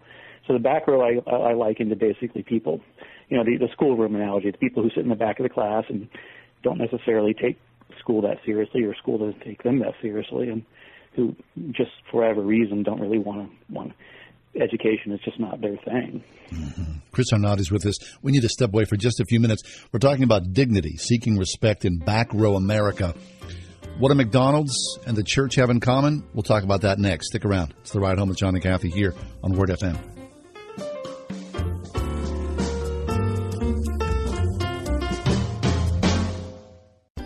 For kids, Idlewild is a place full of adventures. There are rides that are just their size, treats to tickle their taste buds, and special friends like Daniel Tiger to touch their hearts. When you're a grown-up, Idlewild is every bit as magical, every bit as memorable, every bit as fun. Idlewild and Soak Zone, because you love to see them smile. Right now, buy a season pass just sixty-nine ninety-nine online at idlewild dot com. At Extreme Car and Truck in Bridgeville, find extreme accessories for all your dirty jobs, like hauling landscape supplies. Protect your vehicle with spray-on bed liners, tonneau covers, WeatherTech floor liners, and more. Say goodbye to dirt and grime inside and out with extreme detailing. Plus, lift kits, electronics, and remote starters. Always a favorite. Extreme Car and Truck in Bridgeville. For the extreme in all of us. At extreme truck dot net. Most clubs you join require an initiation fee or a club membership, but not the Word F M Discount Shopping Club. No, in our club you save as much as half. Half off home improvement services, web design, family entertainment, music festivals, and much more. All from the comfort of your computer or smartphone. Log on now to word f m dot com slash shopping and God save the green. This past week, independent of each other, both Kath and I, we loaded up our S U Vs and minivans, and we drove up to Grove City College, where we helped our kids take apart their dorm rooms and squish everything in the back of those S U Vs and drive home. Why? Because school is over. Another year is over at Grove City College. And all the stress and all the angst of finals, the last papers, the tests, everything that had to be completed is completed. Hallelujah. And now the kids are at home. The good thing is it was a hard year, but it was also an excellent year. And, you know, you talk to your kid, you follow along, and you th- I'm praying for you. I'm wishing for the best. But me, as a parent, knowing that my boys at Grove City College, surrounded by a tight group of guys with Jesus in the middle, I can't tell you what that makes me feel like as a father. I love it so much, and I'm thrilled that another year's over at Grove City College.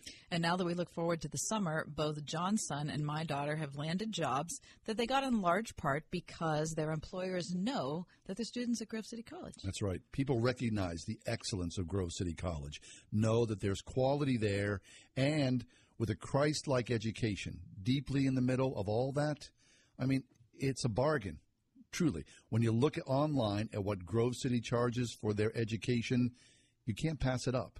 It's the place to go. If you're looking to send your child, look online, g c c dot e d u.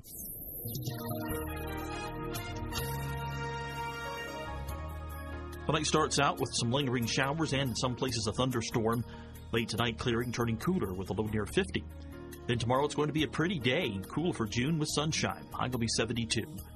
Clear with a low fifty-three tomorrow night, and then Wednesday looks nice as well with a good deal of sunshine. High will be slightly warmer, seventy-six. With your AccuWeather forecast, I'm meteorologist Frank Strait.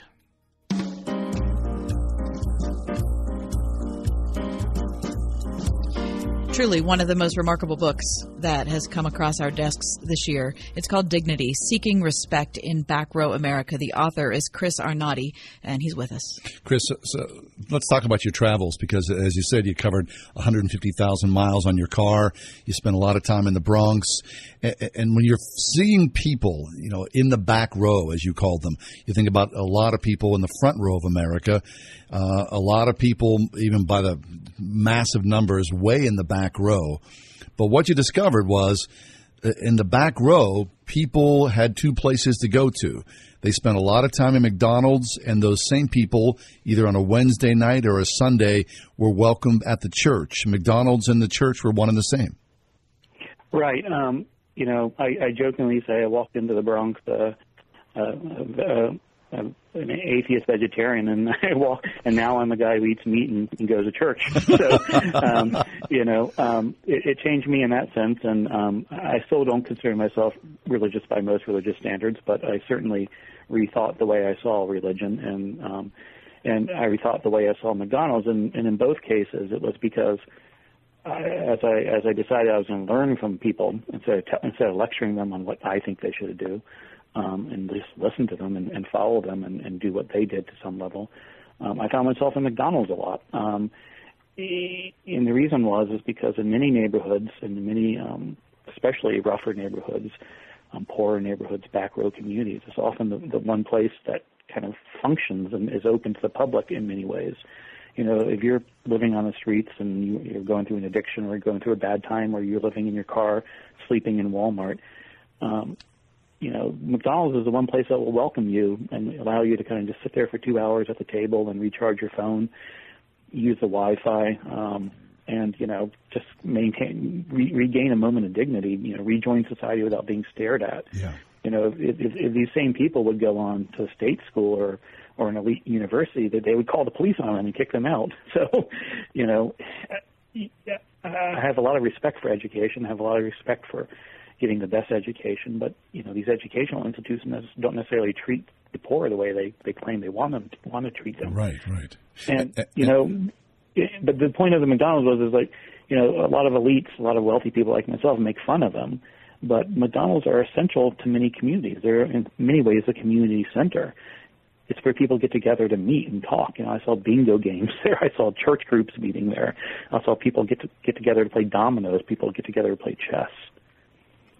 And at the same time, when you think about the church, of course, you know, the church in the twenty-first century America, you know, has a bad reputation. It's maligned generally. But the people that show up, whether it's Takisha or, or whomever that you met along that journey, all the different church services you went to, they showed up. Um, they weren't, you know, sort of crushed by the pastor's weight of judgment.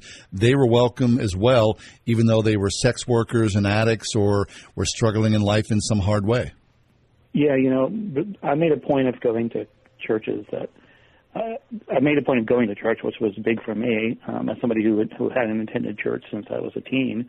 Um, but I would go to different, whatever whatever small church was in the community, and I would try to focus on smaller churches, ones you know that had maybe take. I remember one that was in a former Kentucky Fried Chicken, um, you know, one that was in a strip mall um, that had, had been in a furniture store and was now now now a church. And what I what I found in them, you know, was first of all. Often I was the only white person in the, in the service. I was certainly often the outsider for some, you know, in many cases, and I was always welcomed, which was very remarkable. Um, and also most everybody was welcome. You know, a lot of the people who work who who have it worse on the streets, the church is all from the, uh, kind of a, a place just just to, to go and and and and be accepted um, by people who look like them and act like them. People who you know, who certainly who who also a lot of people who've been through rough time who. Um, who, if they haven't been through a rough time, understand, have a relative who's been in a rough time, and, you know, are willing to give them a chance. And, and, to, and to, you know, as long as as long as you walk in and try, um, we're willing to give them a chance and, and rethink the way, you know, and that, give them dignity, the dignity of attending a service. And, you know, I started realizing just how valuable the churches were in these neighborhoods. And you have to understand that was a very hard thing for me to come to yeah. um, because of my previous position. But, you know, I was, again, if I was going to be to have a truly open mind and if I was going to even use my scientific background, I, I couldn't deny what I saw. Chris, so where you started, and I want to make sure that we kind of go back just a little bit in case we have listeners that are just joining us, but you were a successful trader on Wall Street. You um, had a theoretical science, theoretical physics degree. Um, you were you had made your way through the financial crisis. You'd come out kind of smelling like a rose. Um, so finances weren't a concern. Your apartment wasn't a concern. Um, and your perspective on the world at that point, before you took your first walk, how did you think about marginalized people in America? I, I don't, I, I'm I'm on the left. I'm progressive, and so I, you know, I, I thought I thought of them as um, in, in, in a um, in a non-demeaning way. I thought I thought of them as um, uh, you know, I, I thought I was sympathetic, um, and I was, I think, but I don't think I fully understood um, just how removed I was from from them. You know, I thought because of my background, I came from a very small town in the South. Um, you know, I, I, I didn't grow up rich. Um, that I understood, at least um, better than most wealthy people, um, the, you know, the working class. But I realized during this process just how removed I had become mm-hmm. during my, during the thirty years of uh, you know, going to get a college, get a PhD, and then going to Wall Street. Um, And I realized that a lot of the way we well-intentioned wealthy people think about the working class is often very condescending. We just kind of say, well, that's all very well and good. I feel sorry for you. Here, here's our solutions to your problems, instead of saying, oh, let me just listen to what you think is your solution to your problem. You know, it's kind of the classic example I always use is um, – when you know, I, I call it the well actually syndrome. When you go into when a wealthy person or a well educated person who's well intentioned goes into a town that's not they're not that familiar with, they'll, you know, the person will, the people in the town will complain about something, and then that, that person will say, well, well actually, you know, like well actually you should move. You know, I'm sorry your job, I'm sorry your factory left, but that's actually good for the country, and you should move. Right. I think those are very, very, very, very condescending ways to think. But, Chris, that's what makes your book so challenging, because we're like you. You know, as I, I would turn each page and I'd look at each photograph, and I'd think, you know, I feel like I want to think that I'm a compassionate person, and I want to think that I'm open-minded, and I recognize that not everyone's experience is like mine, and not everyone's education level's like mine, and not everyone's sense of opportunity or experience of opportunity is the same. I, I want to think that I believe that and I know that, but there's something way different in my understanding and yours after years of actually walking and being there with people. Well, I think the rule of thumb I now use is, uh, the best I can say to people is, um, it's, it's the old adage, um, before before you judge somebody, um, walk a mile in their shoes. You know, um, I, it's made me rethink in terms of, like, you know, that knee-jerk reaction you have when you hear, when you see something you're just about to yell, well, you know, to them, you know, maybe pause for five or ten minutes and think, hmm, you know, maybe there's a lot going on in their life I don't know about. Um, Maybe there's um, you know, situations they're involved in or, or trauma they've been through that they're not able to reveal to me. And so just withhold judgment for a bit um, mm-hmm. until I get to know them better. I'm not saying everybody is wonderful. You know, there are people, there are bad people in every group of, you know, sure. in the world. There are people who, um, but in aggregate, you know, if you, especially if you see a group of people that you don't feel comfortable around, and you're kind of like, you don't understand why they're doing something, something the way they're doing. It's just, you know, I think the way to way to do is hold, withhold judgment for a while. And then try to understand, try to, try to like, you know, see how they live for a day or even two days and just, um, you know, walk a mile in their shoes. Yeah. We're talking about God, McDonald's, and dignity. Chris Arnade, his brand new book is called Dignity: Seeking Respect in Back Row America. We're going to take a, a quick break, but Chris is going to stay with us. We hope that you do as well. It's a beautiful, heartbreaking story, uh, the narrative and the photographs as well in Dignity. So stay with us. one oh one point five W O R D. Have you ever doubted God's love or questioned whether you're truly saved? Hi, I'm Andrew Farley, author of Twisted Scripture, Untangling forty-five Lies Christians Have Been Told. Visit this station's website to download my free guide to your new identity in Christ. Then enter for a chance to win a V I P trip to Dallas this fall. Sign up for the Twisted Scripture Conference Getaway in Dallas now. Go to word f m dot com slash twisted. Hey, it's John Hall. So a while back, the folks at MyPillow said, hey, John, can you try out a MyPillow and let us know what you think? I was skeptical. I mean, it's a pillow, but what did I have to lose, right? I'll tell you what I lost. Interrupted sleep. No more folding the pillow in half. No more flat, lifeless pillows. It changed my life. So I'm letting you know, you need MyPillow. Well, not my actual pillow, but your own MyPillow. It stays cool all night long. No more waking up at three a.m. to flip to the cool side of the pillow. It keeps its shape. No more reshaping your pillow in the middle of the night. It comes with a sixty-day money-back guarantee. Try it. Don't like it? Return it. MyPillow comes with a ten-year warranty. Do you have a pillow that comes with a ten-year warranty? You can toss a MyPillow into your washer and dryer. It's like new again. Get a two-pack of MyPillow's premiums for sixty-nine ninety-eight. That's only thirty-four ninety-nine per pillow, the lowest price ever offered on radio or T V. This offer is only available at my pillow dot com or call eight hundred three nine one oh nine five four. Use promo code WORD. Creation Fest twenty nineteen is coming. Join us with your family and friends for a weekend of worship like no other. Over seventy artists like Skillet, Hillsong Worship, Crowder, Elevation Worship, Carrie Job, tenth Avenue North, and Mendisa, as well as over fifteen speakers like Bob Leggs, Reggie Dabbs, and David Nasser. Be a part of the Creation Worship experience in the beautiful mountains of central Pennsylvania. Go to creation fest dot com to find out more. That's creation fest dot com. Hi, I'm John Henney from Henney Jewelers. Since eighteen eighty-seven, my family has helped people celebrate the most memorable moments in their lives.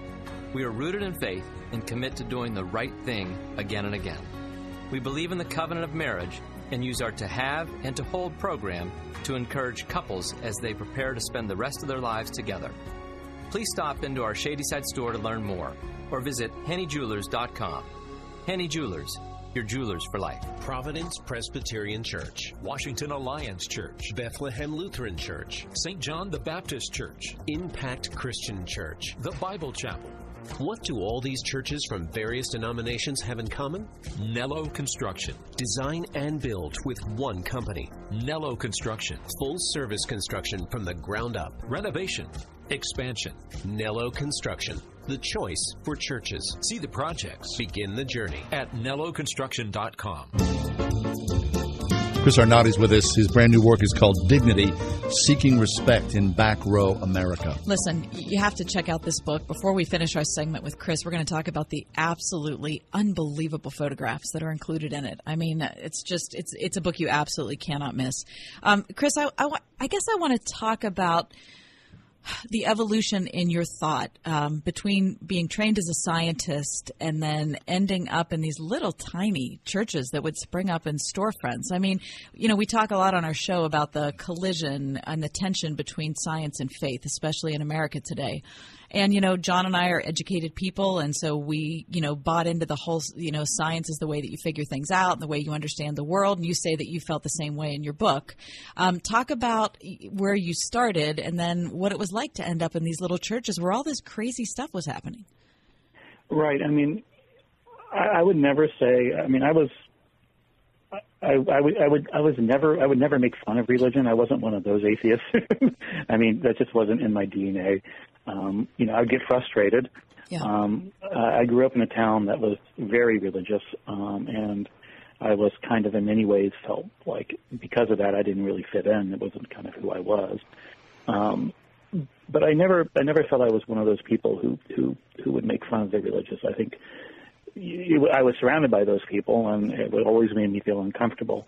Um, but you know, having once I started walking into churches and, and going, I mean, it was, again, as a scientist, uh, uh, forget the emotion, but as a scientist, I couldn't deny the, the power of what was going on there and, and, and how important it was to people. And, you know, the way I, the way I look at it now is I, I always say to my friends who are, you know, my scientific friends, I say, look, you know, science is good at building bridges. I'm not so sure it's good at building meaningful lives. And I think we, we tend to think it, it, we scientists, you know, tend to think it can do both. And I think we should accept it's, like I said, it's really good at building bridges. It's good at getting us to the moon. And, and those are important things. Um, but I don't think it's really that great at building a community. Um, and I think a lot of what faith does, you know, what, what I what I see in these neighborhoods and these churches is just how, how, how strong the community is and how, how important it is to people. Yeah. And, you know, one of the things I, um, you know, uh, there's just, uh, there's so many times I could just, you know, think of place, places where, you know, I was overwhelmed by the, by the, by the emotion of what was going on. And, you know, it just really made me rethink how I think about religion. And what I come, you know, the way I, I say it to other people now is, um, you know, I, I think I look back at kind of the, my old self, my old self who was, Um, kind of more, far more closed-minded about that, and I used, used to say that you know it was, it was there was a real hubris there, this real sense that you know we in science can control, can, can solve everything. And one of the things that spending six years dealing with people who live under bridges is you realize it's not so clear we can solve everything. There are some some problems are just too big and unknowable, and you know I think faith understands that, understands the humility that it takes to to, to walk into that church and. And, and, and put your put your faith in, in, in the Bible, yeah, or, or or the Quran, or or the Torah, what have you. And so, Chris, after those six years and all these people, I mean, I, I really ad- admire your willingness to to go out there and be so transparent with people. And you know, you talk about it in, in Dignity. It wasn't as though you know you were sort of the sugar daddy for the crowd, but of course, as you built these relationships that were long-standing, you know, they knew that you were the outsider, and they knew that you know when times were rough, they could you know look to you, and you know, you give them ten or twenty dollars and could help them along the way. I mean, all, all that. But I, you know, you look at America today, and you. You know, what it is to be on the highways and to pull off and to, you know, go into Kentucky Fried Chicken or McDonald's or whatnot. And th- those people, it doesn't matter whether it's, you know, boom times of record unemployment or not, that the poor will always be with us. And the addict will be with us, the alcoholic, the sex worker. It, it, you know, good times or not, there's always going to be this dark underbelly of, of despair in, in a certain percentage of people's lives. So with all that, you know, whenever – you're at home now and, you know, you're lying in bed and you got clean sheets and, you know, that, you know, everything's going to be okay. W- what do you take away from that? That it, no matter what, no matter the excellence of a government program or a handout or some equal opportunity access that people can buy into, there's no perfect solution to this, is there? That, you know, that people are always going to be broken and always looking for some help. Yeah, you know, I mean, I, I, it's interesting. Is one of the things I've I've learned is, is I mean, or how I've changed is I, I always hand people money now. If, if if someone comes up to me at McDonald's and asks me for five dollars, I'll give it to them. I don't care how clearly wrong the story is, and you know, I mean, they're yeah, probably, you know, it's just you know what, uh, fine. It's complicated. I'll, I'll you know, you know, I old me used to say, well, you know, it doesn't, it, it's harmful. Uh, you give it to charities, like you know, do both. I just, I just, and, and buy people a meal, and you know, and, and what, what have you. Um, you know, I think the way I think about our society is, you know, it's kind of like we built a society that works really well for, let's say, seventy percent of the people. And for twenty percent of the people, it doesn't work very well. And for ten percent of the people, it just doesn't work at all. Um, for some reason, it just it just chews them out, chews them up, and spits them out. And a lot of them have gone through things that you know I, I can I just can't imagine anybody going through. And so you know, I feel like in some senses we have an obligation, yeah, as, yeah. as as a moral obligation. Forget a political obligation; it's a moral obligation to kind of realize that you know. You know, if things had been different, that could have been me, or it could have been my daughter, or it could have been my, my, my brother. And so uh, I just, I'm a firm believer in that uh, just helping to the extent you can and, and not being cynical about it. You know, I mean, right. I, there, there are people I'm sure who played me and you know what? Okay, you know, I'm sure if you got to the case where you need to play me for ten dollars, I'm sure things aren't going well anyways, you know. Right. So what's it matter? You know? Yeah. Yeah, so what's it matter? Right. Hey, so um, take take a moment in, in our times that we're up against the clock here, but, you know, along with your storytelling, which you're a terrific storyteller, your photographs are just... I mean, they expose the soul of people. Mm-hmm. You, I mean, I mean, seriously, there were times when I saw the photographs that made yeah. me cry. Yeah. What was that like? I mean, uh, talk to us about that experience of allowing people to let their guard down. People did let their guard down amongst you, that they showed their true selves. Right. One of the things I always, you know, I always carry a camera with me. I, I guess I call myself a photographer, um, but one of the things I found is when I had a camera, it was all these people open up, um, you know, and what I wanted to do for so many people was to provide them a photograph. You know, if, if, if you're doing well, you kind of allow, you control your image. You, you, you take a picture that works for you. So many people don't have that opportunity because, you know, the, the pictures are usually taken um, in not very flattering circumstances. So I always allowed somebody to control how the picture happens. Um, you know, after after we talk for an hour or two hours or half an hour, what have you, I would I would ask if I could take their picture, and, and almost ninety-five percent of people, ninety-eight percent of people said sure. And then I would allow them a minute or two to go in the bathroom to clean up, you know, fix their makeup, um, do their hair, um, or, or or or even change a shirt, you know, to to be in to, to, to look in a way that, that I thought gave them what I was trying to give them, which is dignity. Um, to, to to allow them to have a, a picture that they're proud of. Not a, not an I gotcha picture, you know. So many right. people take, take a picture of these people like, hey, I just, they're like they're collecting Pokemon or something, mm-hmm. you know. Just like, but no, to really, to make sure that person valued that picture. And, you know, so the, the reason being is, so again, you know, I think one of the things that's great about photography, it allows, it forces the viewer to come and look at that person, and before judging them, just look into their eyes for a moment and, and think about them, um, and, you know, And, and and and hopefully come to the realization that, you know, everybody everybody goes through a lot in life, you yeah, know. There's a shared be humanity. Yeah, yeah. Well, Chris, you've shown great kindness in your work, and you've changed my perspective. It's a beautiful, beautiful book. It's called Dignity: Seeking Respect in Back Row America. The author, Chris Arnade. Thanks, Chris. Take a break. Come back. We got uh, just a touch ahead. Stay with us.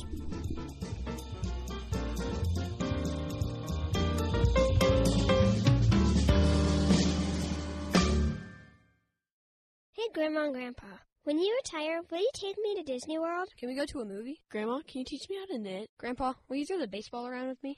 They won't always be so little. Make sure you plan now so you can start making more memories. Because big or small, those moments matter. They are what you've worked your entire life for, and they just might turn out to be some of the best moments of your life and theirs. I'm Kurt Knodick, C E O and Financial Advisor at Accurate Solutions Group. Call our team to start your personalized income plan for your own retirement blueprint. four one two, five one five, three five five five. That's four one two, five one five, three five five five. At Accurate Solutions Group, we help people retire with confidence, clarity, and independence. We do the planning so you can make the memories. four one two, five one five, three five five five. Investment advisory services offered through A S G Investment Management, L L C. New message. Your social security number has been suspended. If you do not contact us, your account will be deactivated. Scammers are aggressive when they contact a potential victim. Social Security Administration employees will never threaten you for information or promise benefits in exchange for information. In those cases, the call is fraudulent, and you should just hang up. Don't provide any personal or financial information to these thieves. Call the Social Security Fraud Hotline at one eight hundred, two six nine, zero two seven one. They didn't teach us this in Bible college. A family in my church has asked me to help with their son who's addicted to heroin. They're in a serious crisis, and I'm so busy with everything else at the church. How do I help them? For over fifty years, Western Pennsylvania Adult and Teen Challenge has come alongside local pastors to help them in the fight against addiction in their congregations. Call seven two four, two six five, four one zero zero now. Western Pennsylvania Adult and Teen Challenge, bringing wholeness to the hopeless. Right now at Napa Auto Care Centers, when you spend two hundred fifty bucks on Napa brake parts, you can get a seventy-five dollars prepaid Visa card. Quality parts installed by pros, that's Napa know-how. At participating Napa Auto Care Centers, exclusions apply. Offer ends June thirtieth.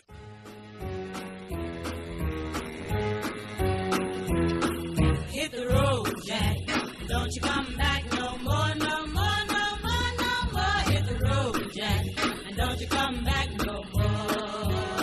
what you say. Hit the road, Jack, and don't you come back no more, no more, no more. Of course, that's Ray Charles. He uh, he died today, right? Mm-hmm. In what, two thousand four. seventy-three years old? Seems really young. But what an impact his life had. Listen, I, I can't think of an artist that I love more than Ray Charles. Oh, my gosh. I mean, he's up there. He's in. Oh, here we go. Yeah. Listen. Georgia, the whole day through. That's the state song of Georgia. How about the first time you heard Ray Charles' America? Listen, that that's the only one. Yeah. That is the only one. Once I Keep heard him chills. do it. I'm talking about America, sweet America. That's fabulous, isn't it? Wow. Ray Charles, gone, but certainly not forgotten. Thanks for being with us today. Check us out on iTunes, john and kathy show dot com, or Facebook, The Ride Home with John and Kathy. The Ride Home with John and Kathy, a production of Salem Media Group. Three-star general Michael J. Flynn, head of the Pentagon Intelligence Agency, knew all the government's dirty secrets. He was one of the most respected generals in the military. Flynn knew what the intel world had been up to. He understood its funding. He ordered the first audit of the use of contractors. This set off alarm bells. The explosive new documentary, Flynn, Deliver the Truth, Whatever the Cost, and covers the facts behind this scandal. Flynn told the truth. He was the most dangerous person for Donald Trump to hire. I find out the worst enemy that I'm going to face in my life is right here in America. They took my assessment and they wanted me to change it. And I was like, I'm not changing it. They had to get rid of Flynn. With in-depth interviews, archival footage, and never-before-seen personal records of the man behind the headlines. I just felt like I was drowning. Flynn, Deliver the Truth, Whatever the Cost. Available now. Watch it today. Go to salem now dot com. salem now dot com.